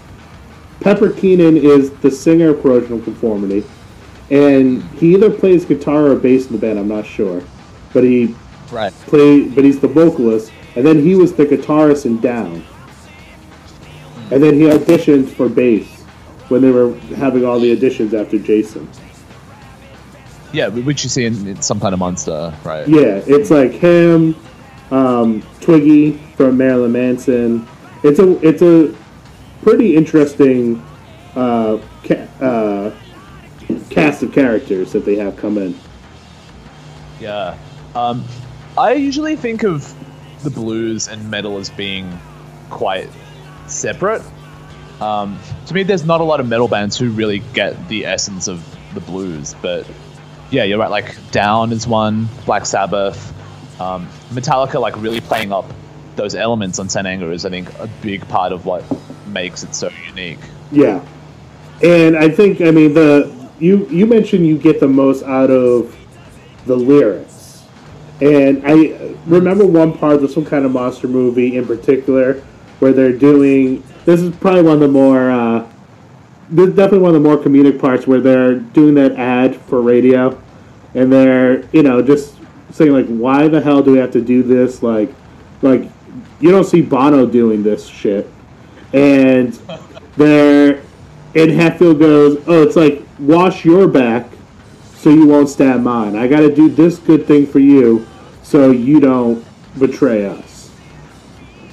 Yeah, that moment always feels like a statement for the cameras, right? It yeah. almost feels like they kind of happened in real life and then they like re, like shot it. Yeah, yeah. For the crew. Mm. It's that's a, it's a pretty funny part though, and they have, uh, but that line becomes the opening line of "Sweet Amber," which, I mean, it's hard to ignore the alcohol reference and the. References to rehab and sobriety that are in those lyrics, I think. Yeah, it's um, it is interesting that these lyrics I find like, clearly it is a metaphor for addiction and alcohol as well, but they're kind of a little bit more open to interpretation too. Like I'm reading the bridge. She holds the pen that spells the end. She traces me and draws me in. Mm-hmm. Like I'm not totally sure what that is. Like maybe it's James singing about like how alcohol is like a muse or like a crutch for his creativity or something, right? Like as a writer. But yeah, it's never I've never like totally resolved it. Or even a uh, line like chase the rabbit, fetch the stick, she rolls me yeah. over till I'm sick. Yeah, it's it's interesting, and you assume that the she in the song is maybe, you know, humanizing the alcohol, right? It's his, like, woman in the song, maybe. But it's it's one of those songs that's definitely open to interpretation. And I think, though, this is, like, one of going... As much as I like the lyrics, they're a little bit more conventional in the way that Hetfield typically writes. Like, I would not be surprised if this was one of the rare songs of the album that was solely penned by Hetfield. Or primarily penned by him.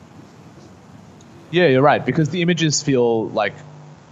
precise to be like a group thing. Yeah. Yeah. And then one of the other songs that really stood out to me, I, I would rank this as One of the most underrated songs in the whole Metallica catalog is The Unnamed Feeling. Yeah, agreed. Big fan.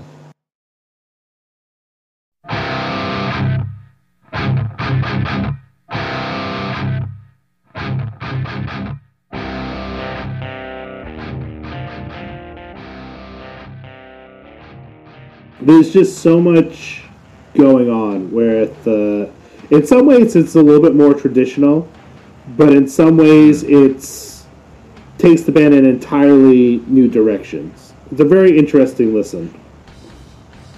I think it's the only song on the album with like a traditional, almost poppy vocal melody, right? Because yeah. a lot of the other melodies are kind of shouted or sung. And here you have James actually like singing in the verses properly, you know. Been here before, couldn't say I liked it. Yeah. And actually getting those melodies in. Mm-hmm. But you're right, like it's in such a strange context. Like it could have been written for the Black Album, but um, with the weird like swirling cymbals around you mm-hmm. and the growling guitars, like it's a bit off. Yeah, and the bridge. I remember hearing the bridge and the vocal delivery, uh, the vocal delivery there. Um, Get the fuck out of my head! Like it's just such a unique um, performance for Hetfield. Yeah, very strange. Uh, that's one where I always wonder what a guitar solo would have done in that place. Like it would have been maybe more conventional. Maybe more like pleasant, mm-hmm. but like, is that what the song's about? Right. You know? Yeah, and I, I think, you know, I feel like, and they sort of discussed this in Some Kind of Monster movie, right? Where I feel like if you're doing no, it, I, I like to think that it was, it'd be a song by song basis, you know, if a song calls for it, great, if a song does not call for it, great. But if you have a band like Metallica, they're really, the guitar solo is part of their formula, part of their signature sound. If you're doing something completely out of left field like this album, to me it makes sense to just do away with it altogether. It's sort of like an all or nothing type thing. Yeah, absolutely. So I have like a a really... Oh, this was another song, before I get to that, this was another the song I was talking about where it has another reference to the word frantic. Like this is one of those emotions, frantic, um... anger, like kind of like an empty, lonely feeling. Like these are the themes that keep on coming up throughout this album, right? And it, it's it's even though I mean it's a word that many people use for it to be such like a defining song in this album, opening track, um, one of the first couple singles off it. Like for you to use that word in the verse to me is intentional. Absolutely. Yeah, I'm frantic in your soothing arms. Yeah. I cannot sleep in this damn world. Right. That sleep reference, you know, Enter Sandman, I think this, uh, I think the Unnamed Feelings intro reminds me a little bit of Enter Sandman, the way it builds from a clean guitar mm-hmm. into toms, to the cymbal accents, and then into that main riff, which is kind of a variation on the clean riff, right? Yeah, I can see that for sure. Uh, there's there's a uh, a funny story that goes with the song for me. So, um, and, and this is to me, you know, you said that your Billboard editor called this album like the weirdest album that radio was ever forced to play, and I it yeah, it was a title track, I think. Yeah. This is like the uh, to me, this is like a good example of that where Metallica was in this weird position where they had this really weird album and they were still a mainstream rock band doing mainstream rock band things. Um, so there was, uh, they were performing on live on New Year's Eve. Yes, I was just thinking about that. So I had this memory of them performing this song on New Year's Eve. So that's weird enough because this is the, one of the most depressing songs you could hear on New Year's Eve. Like if I was ringing in the New Year by myself, I like this song would drive me to do horrible things to myself. Imagine being at home, like by yourself, drinking a bottle of your favorite alcohol, and you're just like, oh, this is how my New Year's starting. Fuck this. But at least I have this happy music. Cheer me up. Oh, I like Metallica. Let's get... Then you just hear this song, and you're just like, I hate my life. Should we describe how the video plays out? Because it's even stranger yes. when you go back and watch yes, it. Yes, right? and I so I have notes on this, because I did go back and watch it this morning, and it's hilarious. It's, yeah. like, it's... We we I keep on saying the word juxtaposition, right? This is the ultimate juxtaposition. Yes. Um, because firstly, it's on Dick Clark's Rockin' New Year's Eve, right? Right. I think I, I believe so. Whichever one is hosted by Ryan Seacrest, which I think is Dick Clark. Yeah. So very very mainstream, and then you click on the video, and it's like, I'm pretty sure it's like Paris Hilton and Nicole Richie or something. They're like in front of the stage, so, and they're like, and now, so, yeah, so, and now here's Metallica. So it's so funny because I have, uh, I, I wrote my notes because um, I was like, I gotta find that video on YouTube because I remember watching it live. So Good. Ryan Seacrest is like, he's like, they've sold, you know, nine million hours worldwide. Metallica, and it goes now. Metallica, to their credit, had to do it slightly different, had to do their own way. So instead of being live in studio with everybody else, they were performing an actual concert in like a small club um, nearby. So they filmed the, they like basically streamed the their song from their actual concert. So it's like, at least it was in front of like, you know, dancing T V plants. It was like a, like an American Bandstand. At least it was in front of like their own fans. But among their own fans, like you said, Paris Hilton and Nicole Richie, and they introduce Metallica. So you have Ryan Seacrest, then Nicole Richie and Paris Hilton. They introduce Metallica, and then you just hear dun dun dun dun dun dun. But they go into unnamed feeling. And then what is really the funniest part, so they're, they're sort of playing, like, again, the single version of it.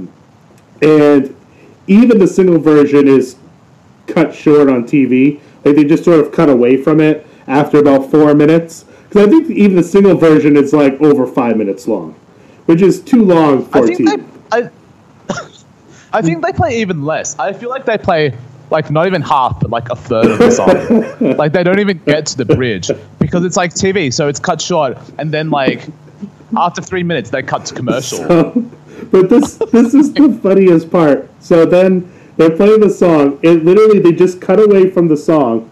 The band's still at their, Metallica's still at their concert playing the damn song. T V cuts away, and it goes immediately, without skipping a beat, to these two women. I don't even know who they were, but there were like these two, uh, you know, very two thousand three looking attractive women. And they go, "We are just a couple girls looking for some trouble." So think of it, it's literally this quick of an edit. I'll, I'll, I forget what part of the song it cuts off from, but I'll just say, I'll just make that part up, but the cut is true to life. Um, Duh, duh, duh, duh, duh. We're just a couple girls looking for some trouble. Oh my god. The state of two thousand three. And I was like, this is just such a perfect example of what your editor was talking about on another level, because, you know, still, you know, this album was considered uh, a flop by Metallica standards. Still sold millions of albums, still won Grammy Awards, still Um, debuted at number one on the Billboard charts. They're still the biggest metal band in the world. They're still, you know, this is a time when mainstream rock was still sort of a thing on F M radio and on um, it, M T V, and like the early two thousands was sort of right before it all died out on those various platforms. So they're still doing their thing, and it's just so funny that this is the album and the song that they are pushing.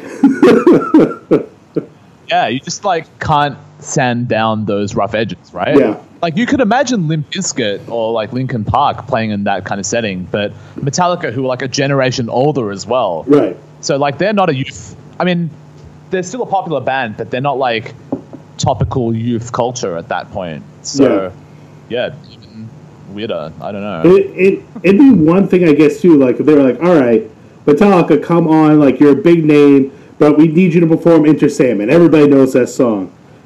No, totally. no, we're going to re- play our new depressing single off our weird album that not even some of our hardcore fans like. One thing I would compare it to is, like, um, when Slayer played Raining Blood on The Tonight Show with Jimmy Fallon, like, a couple of years ago. Yeah. And that kind of made sense because clearly, like, someone on the show was a fan and they, like, presented it in a way that, like, made sense. Right. You know, the crowd was appreciative. Right. So, I don't know what that says. Like, maybe, like, every kind of legacy metal band gets respect at some point. I don't well, know. I think it's, you know, everybody, you know, when Rain and Blood came out, for example, when Kill Em All came out, when, you know, all these bands were young and starting out, they were mm. the dangerous bands. They were the extreme metal bands. They were underground. Then they left the underground. But they were still sort of these, like, you know, bands that parents were afraid of. But now those kids are parents themselves. That's so it's just, it, it's like any generation, you know, where it's like the, you know, the, it was Led Zeppelin, the Beatles before, it was Elvis Presley before that. Keep on going back and back and back, you know. So now everything. Jazz and blues. Yeah.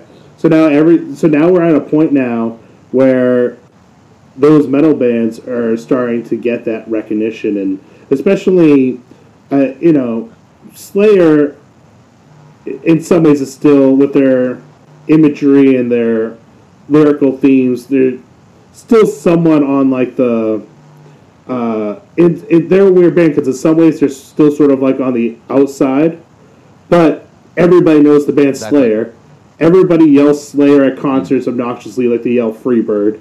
Everybody knows the Slayer logo. You know, it, yeah. it's just sort of like one of those weird outside things that have now become a part of overall pop culture. Sort of like the uh, the Crimson Ghost logo of the Misfits. Like this, that's just sort of an iconic part of pop sure. culture now. Yeah. And it's weird how that happens because in, in some ways it's still an outside thing. And I'm sure that there are people who have never heard a Misfits song in their entire life, have no clue who Glenn Danzig is, who know that skull, that recognize that skull. Yeah, because it's one thing to wear that on a T-shirt, but, like, to be a diehard fan is still a bit, like...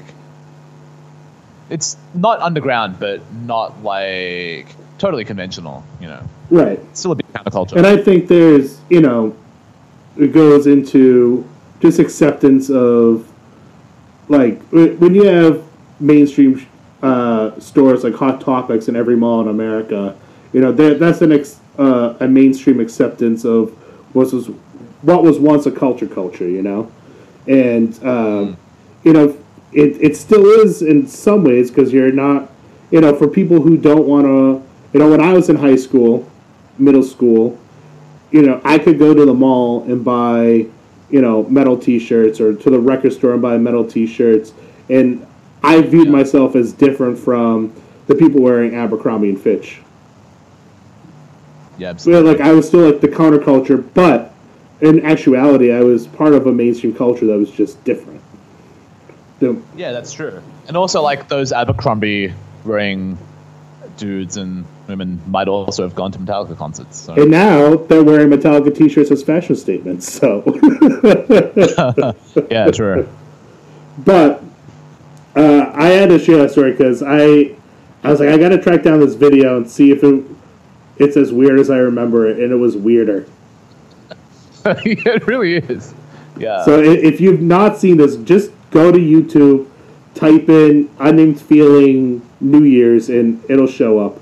It's not even the best performance of the song, but you're not watching it for the performance. You're watching it for the overall weirdness and package and hilarity. Yeah, the train wrecks. But we got two songs left.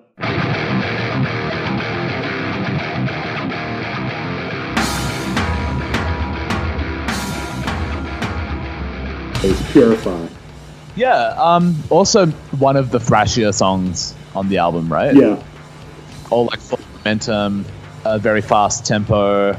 And it, um, the verse to me is sort of similar to parts of Some Kind of Monster or um, the bridge of Shoot Me Again, where the vocals fit into the song, but also sound like a bit clunky, like a bit rushed at times.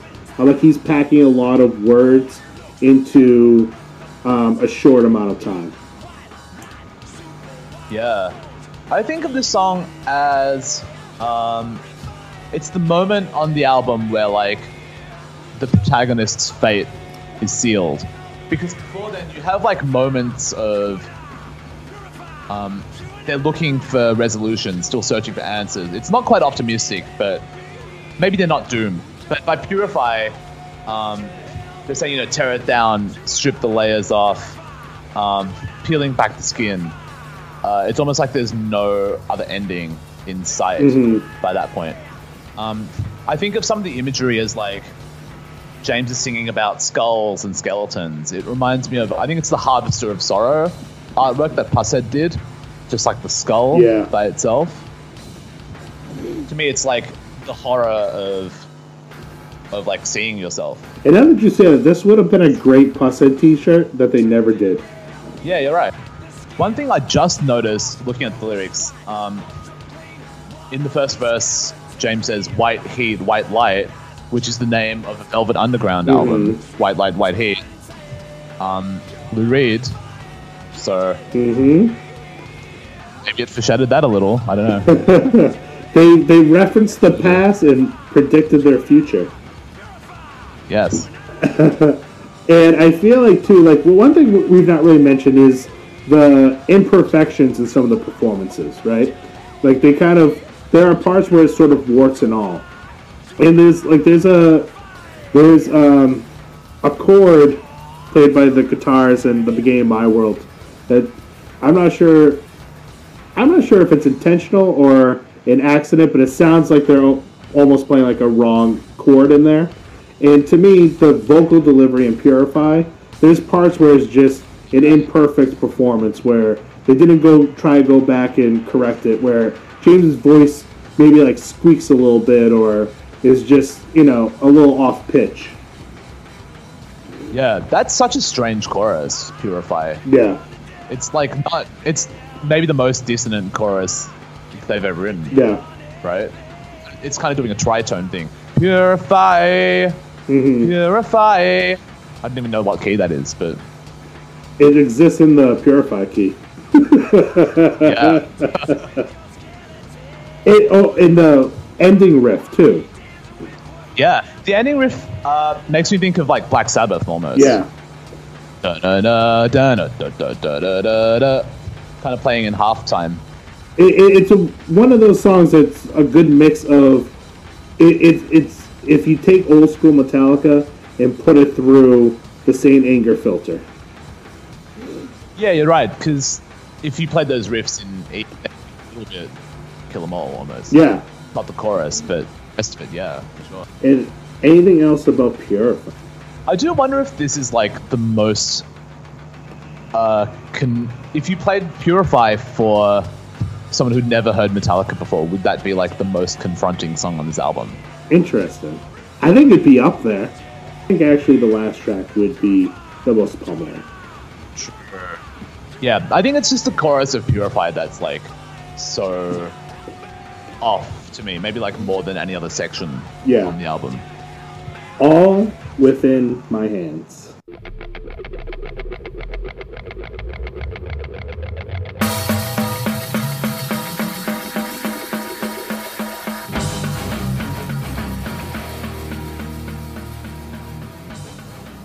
Probably the song with the best staying power from the album. They've performed this recent years uh, acoustically. It's the name of their charity. Um, I think this is, along with Unnamed Feeling, one of the more underrated songs from their album, or, or in their catalog. And I truly love this song.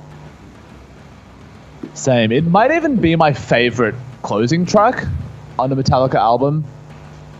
I mean, they're all good, but this one to me feels like the culmination not just of Saint Anger, but in some ways of James Hetfield's whole life. Yeah.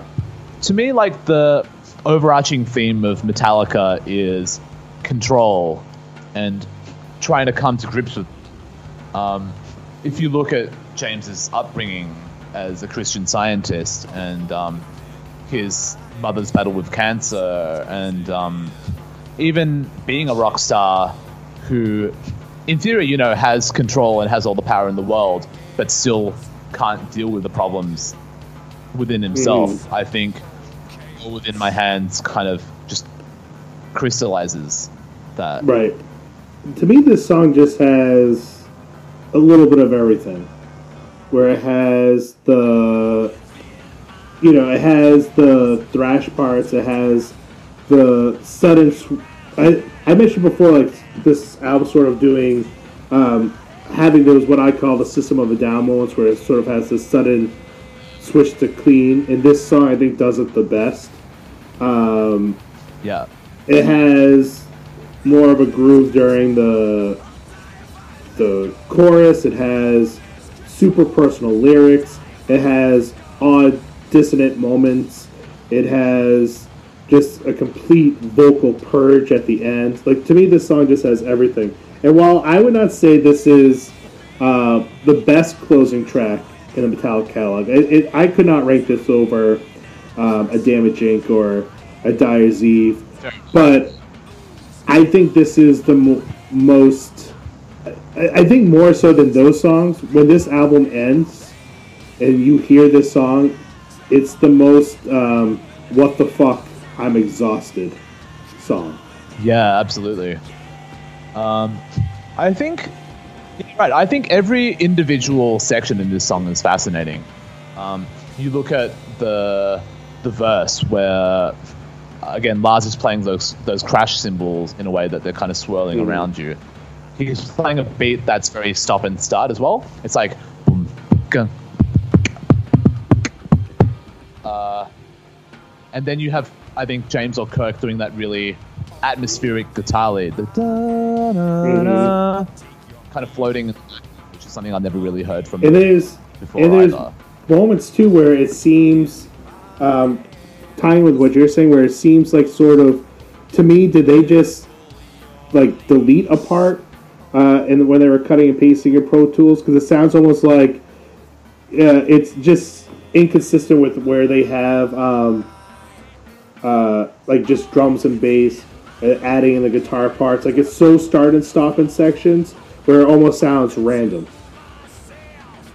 Yeah, it's not a naturalistic rhythm. Although, uh, if you think about Metallica, like Justice era, they were a lot of that then as well. True. So as always, they'd find ways to make that feel uh, kind of organic. Yeah. Uh, I think for me, when I first heard this song, um, I always loved... at about the five-minute mark after the second chorus, where it sounds like they're, uh, where they're basically fixing the input to their guitars, you know, like... oh, it is, yeah. Da-da-da-da, da-da-da-da, da-da-da-da, da-da-da. Yes. Uh, I love that effect. Um, you know, kind of going back to This Is Our Garage Album, you know? Um, and then it just goes into that bridge, it comes back to that final chorus, and then it there's the final moment is unlike anything you will hear in the Metallica catalog. It just has a bum bum wow. It's like that. The whole song literally just completely falls apart. Like they hit that. You have Hetfield going kill kill kill kill kill kill, doing his best Tom Araya impression of just blood-curling screams of the word kill over and over again. Meanwhile, the guitars are hammered like that dissonant chord that just... It, the song literally just falls apart. And it's just a complete I always, I've... purge on both levels of, like, we're done. Yeah, I've always compared this ending to the ending of Alfred Hitchcock's The Birds, where um, everyone's trapped inside the house and um, no one's speaking because they're so horrified, and they they go outside and they're surrounded by thousands and thousands of birds, just screeching, and they have, like have to go through it. And it's like words have become meaningless. We've gone from human to animal, and that's what I think of that kill, kill, kill, kill section. Mm-hmm. It's like, you know, fuck lyrics. You know, everything's falling apart. It's like a pure primal expression, and I get why some people find it kind of funny, but to me, it's like the only possible conclusion to this album. Yeah. Right. I think. Well, and I, I think there are um, parts where when James screams, his scream is not like a typical metal scream where, yeah. uh, because that's not the intention, where it's, so I think for some people it can be kind of funny sounding um, because it's just not, like when you hear a band like uh, uh, whether it's a Lamb of God or whether it's a Trivium or Killswitch Engage, like just think of other bands that are start, starting to emerge around this time period. Like it's not that traditional scream. It's not a obviously like a black death metal scream of uh, it, it's it's more, and it's not trying to be any of those things. It's more um, you know, going back to episode nine where we talked. You made the excellent comparison to Plastic Ono Band, where, you know, John Lynn is just sort of playing uh, those screams. To me, it's more in line with that than with, like, a metal scream. Agreed, because those metalcore bands had a very practiced screaming. They had to learn how to do it in a way that would also protect their voice. Mm-hmm. But when Hetfield does it here, it, it comes from, like, the gut. And it's not... It feels like it hurts. And it's not him trying to take the band into a different vocal direction. Like direction, like from this point forward, you know, like it's not like them trying to be uh, Slipknot. He's not trying to be Corey Taylor. It's literally him just letting it out the only way he knows how in that moment. Yeah, and it kind of goes from high to low as well. Like his voice breaking, but then he does the low one, kill, kill, kill, which is kind of a bark. Yeah. And at the end, it, that's when it reminds me of uh, Tom Araya a little bit. When he just goes. But he really nails those screams. He's like, cow, cow, cow. I, I could just yell kill over and over again for the rest of this podcast, to be honest with you. It is very liberating. Maybe that's how it should be. Although, uh, the ending we have in mind for you is arguably much worse. So. I, I'm really interested to hear what people have to say about the ending. It will, it will be there shortly. Because this is the last track on the album. So, yeah.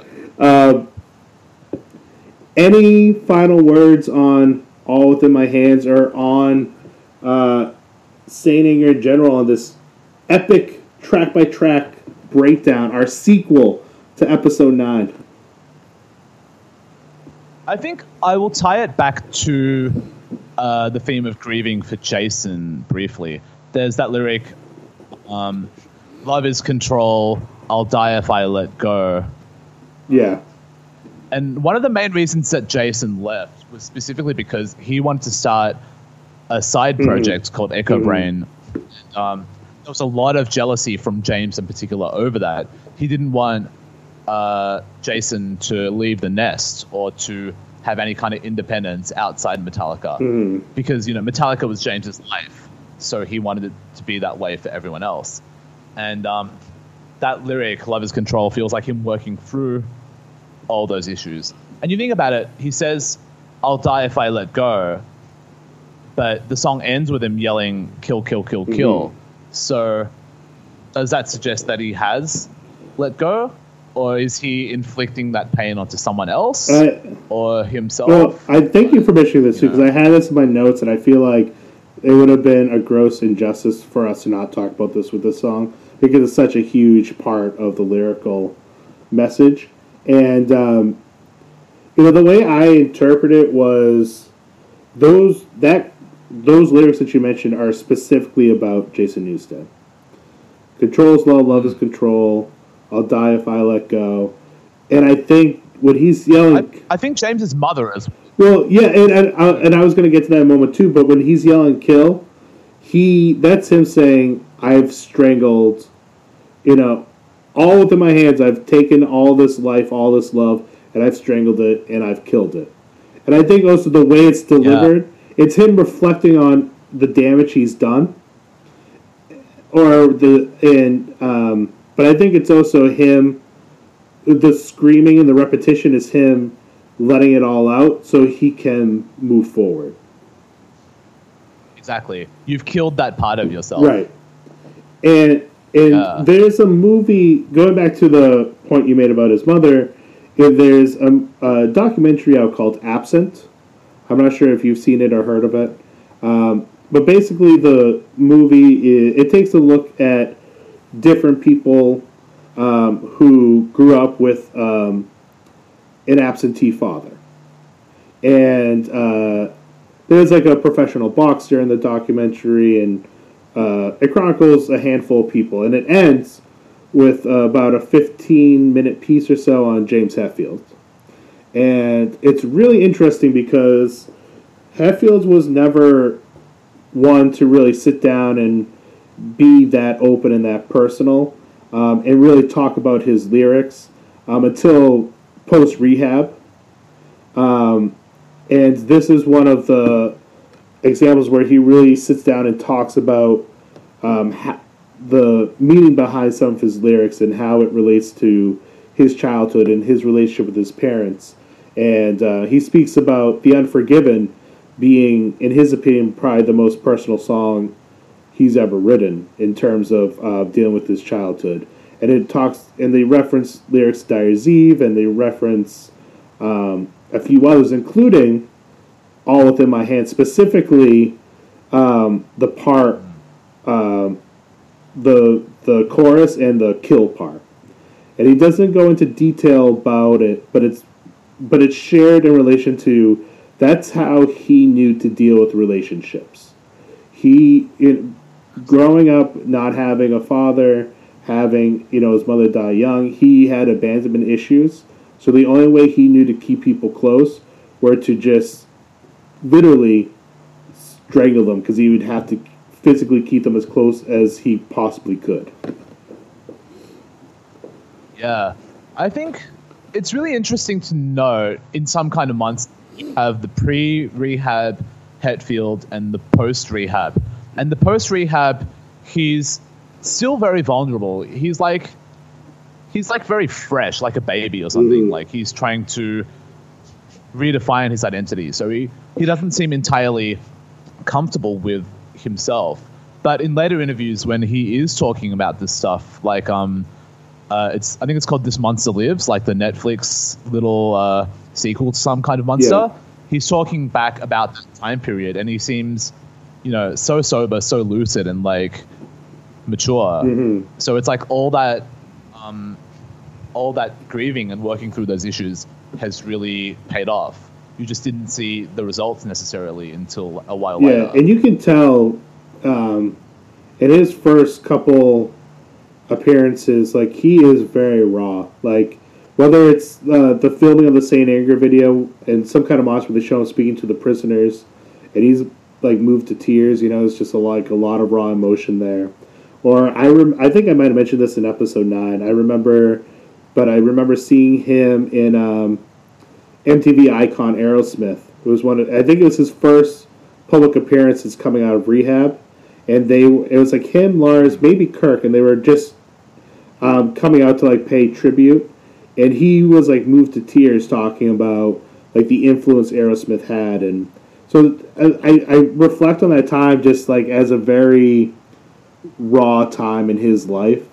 And now it's great because I feel like he's found the balance between old Hetfield, like the stage persona Hetfield, and that raw, vulnerable, funny, goofy, more personable Hetfield. That's the real Hetfield. And he sort of has found a good balance of balance in um, the stage performance. And I think you see more of just a balanced, happier Hatfield in interviews now, too. Yeah, exactly. Um, there's a bit in This Monster Lives where he talks about Some Kind of Monster and the influence it's had on younger bands. He talks about having uh, musicians come up to him and saying, thank you for this documentary. Like, it allowed me to see that I can be me, or that I don't have to pretend to be this kind of twenty-four seven rock star right. all the time. So, yeah, it's interesting to think of Saint Anger as, I think it's tempting to want to erase that as part of Metallica's journey and, like, certain people's fandom because you don't like or whatever. But at this point, um, fifteen years later, it's pretty clear that, like, it was an integral part of them working through all that. And the fact that they're still a band at all, you know, is kind of a miracle in itself yeah. when you when you consider what they went through. Yeah, and and still delivering. Uh, I, I mean, I wish the quantity of albums was uh, increased, but I the the quality is is still there too, which is nice to see. Mm, yeah, and and I, and I truly feel like I remember seeing, you know. Going back to Aerosmith for a second, I remember seeing Aerosmith when I was in middle school, and even seventh grade me was like, they're just going through the motions. And that was mm. years ago. I mean, I'm not sure if they have... I've not seen them since then, so I'm I'm, I'm not sure if they it, it's changed for them, but to me, that them a band like them, a band, a band like Kiss, like they're, they're, they're touring for a different reason. And it's and it's not so much for the for the I'll just say it's not for the art or enjoyment of it, and which which is yeah. fine too. Like it can be, it can be a business. It can be, uh, but when you see Metallica and you hear them talk and you hear them perform, I, I, I truly think that they are still enjoying it. Yeah, and they don't feel like a legacy act, and I think part of the reason is because they are playing to so many younger generations. Yeah. Like they mean things to younger people, but yeah. they are still connecting. Um, it doesn't feel like there's a wall or a barrier between, you know, Gen Z kids and them. Agreed. And that, I think that interest, that phenomenon has been interesting to observe with Saint Anger, because if you go and look at the YouTube comments of any Saint Anger song, you'll be surprised like how many of them are positive. Yeah.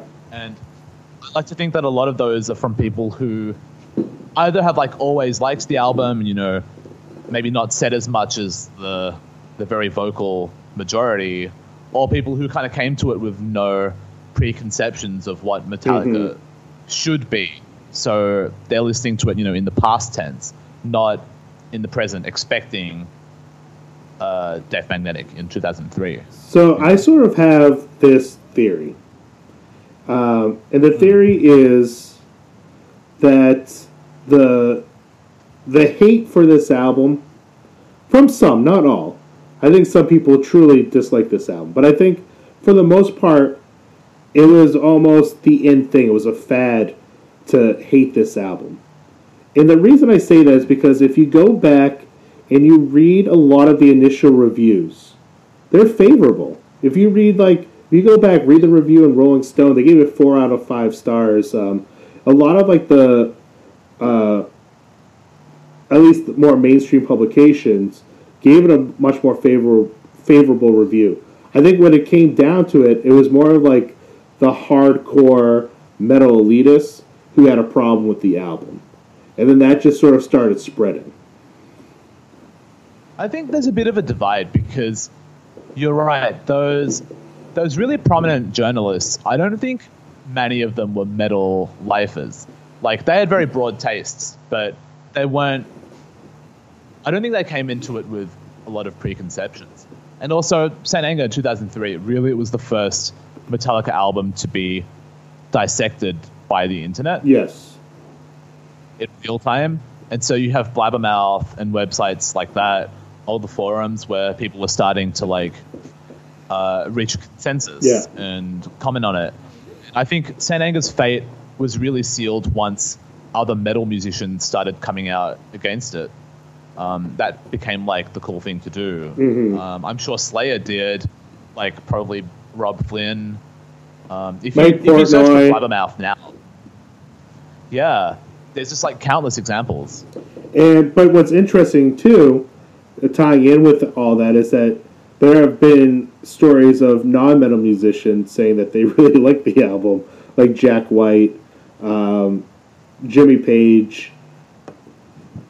Yeah, both blues musicians. Which yeah, I think is interesting. Yeah, and um, not they're not known to be metal fans otherwise. So yeah, I mean, I think somebody like yeah. Jack White is a guy who just listens to anything and everything, that from metal to hip hop to blues to jazz, you True, know, but yeah. but it's definitely not what he's known for, and I definitely don't think it's something that, like, he he, he he's not a walking encyclopedia like Lars Ulrich is, you know.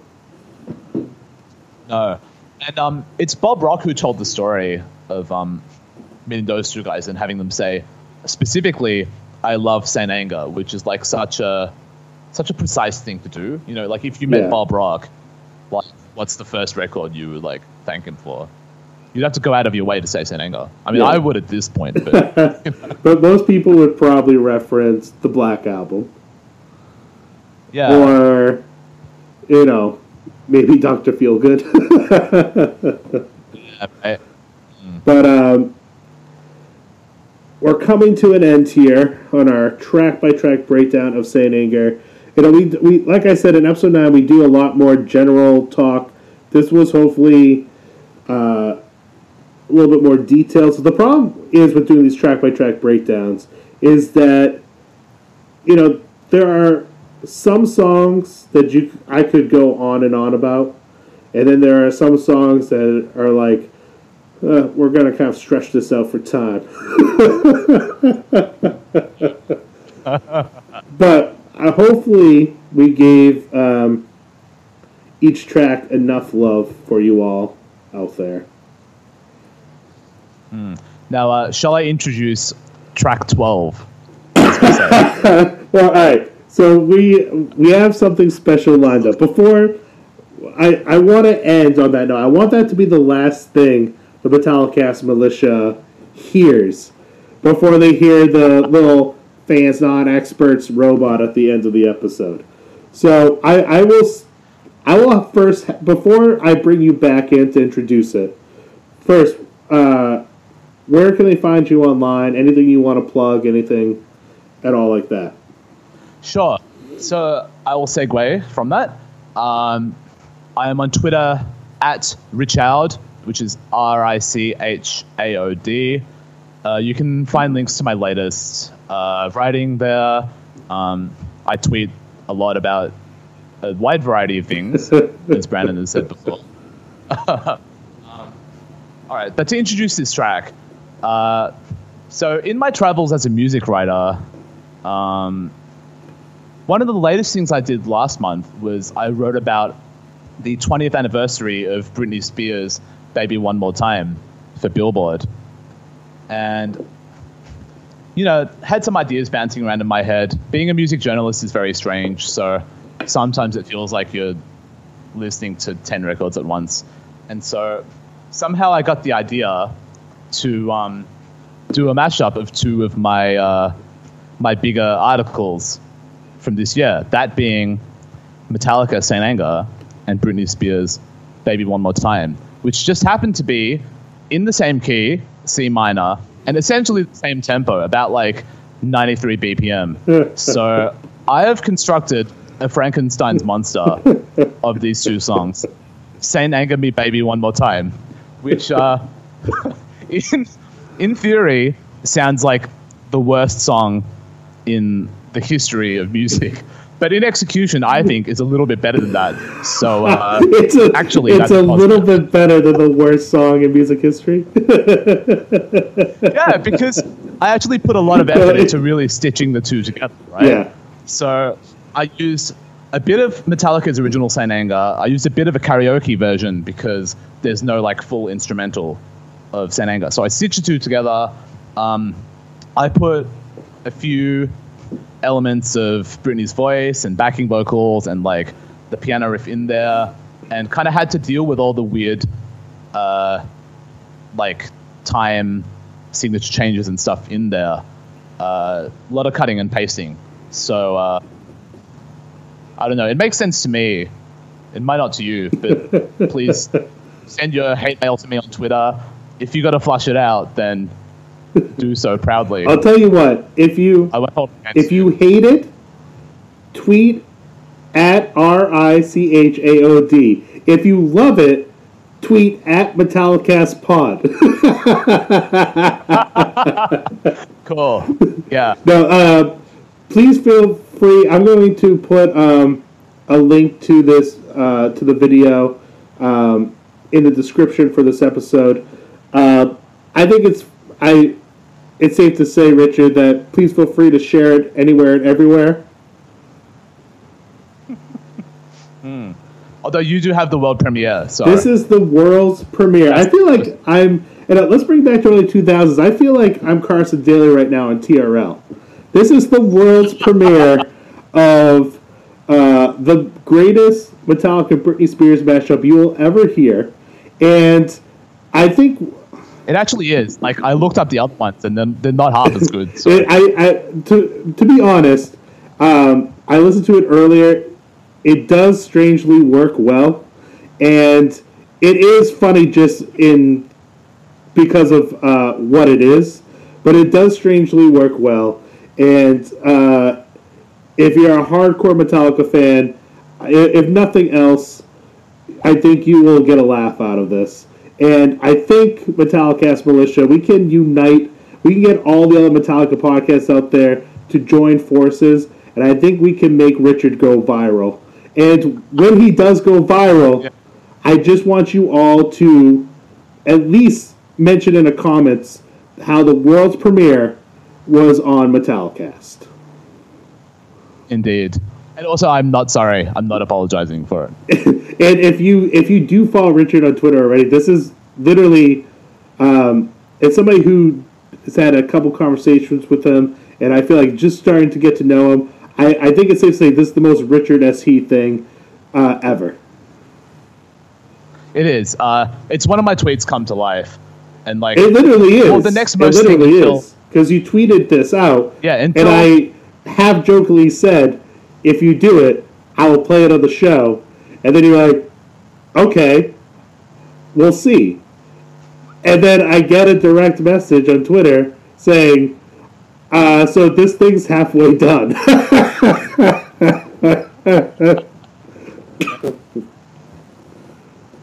What have I created? Some Kind of Monster. Dude. All right. All right. So enjoy the mashup. Uh, follow me on Twitter, Instagram, Facebook at Metallicast Pod. Next month, December, is the one-year anniversary of Metallicast. I want to celebrate with fellow Metallica fans. So email me, Metallicast at fansonexperts dot com, or call the Metallicast hotline, two zero three, five four eight, zero six zero nine. Be a part of the show with a voice message or with an email or with an interview. I'm setting up a few fan interviews for the for the big one-year show so we can celebrate together. Nothing sadder than having a birthday party for yourself. But hopefully people will at least show up, Richard. Hell yeah. Anyways, here it is, the world's premiere. We've we've been teasing it. Now here it is. Saint Anger Me one more time. Metal up your ass. Yeah!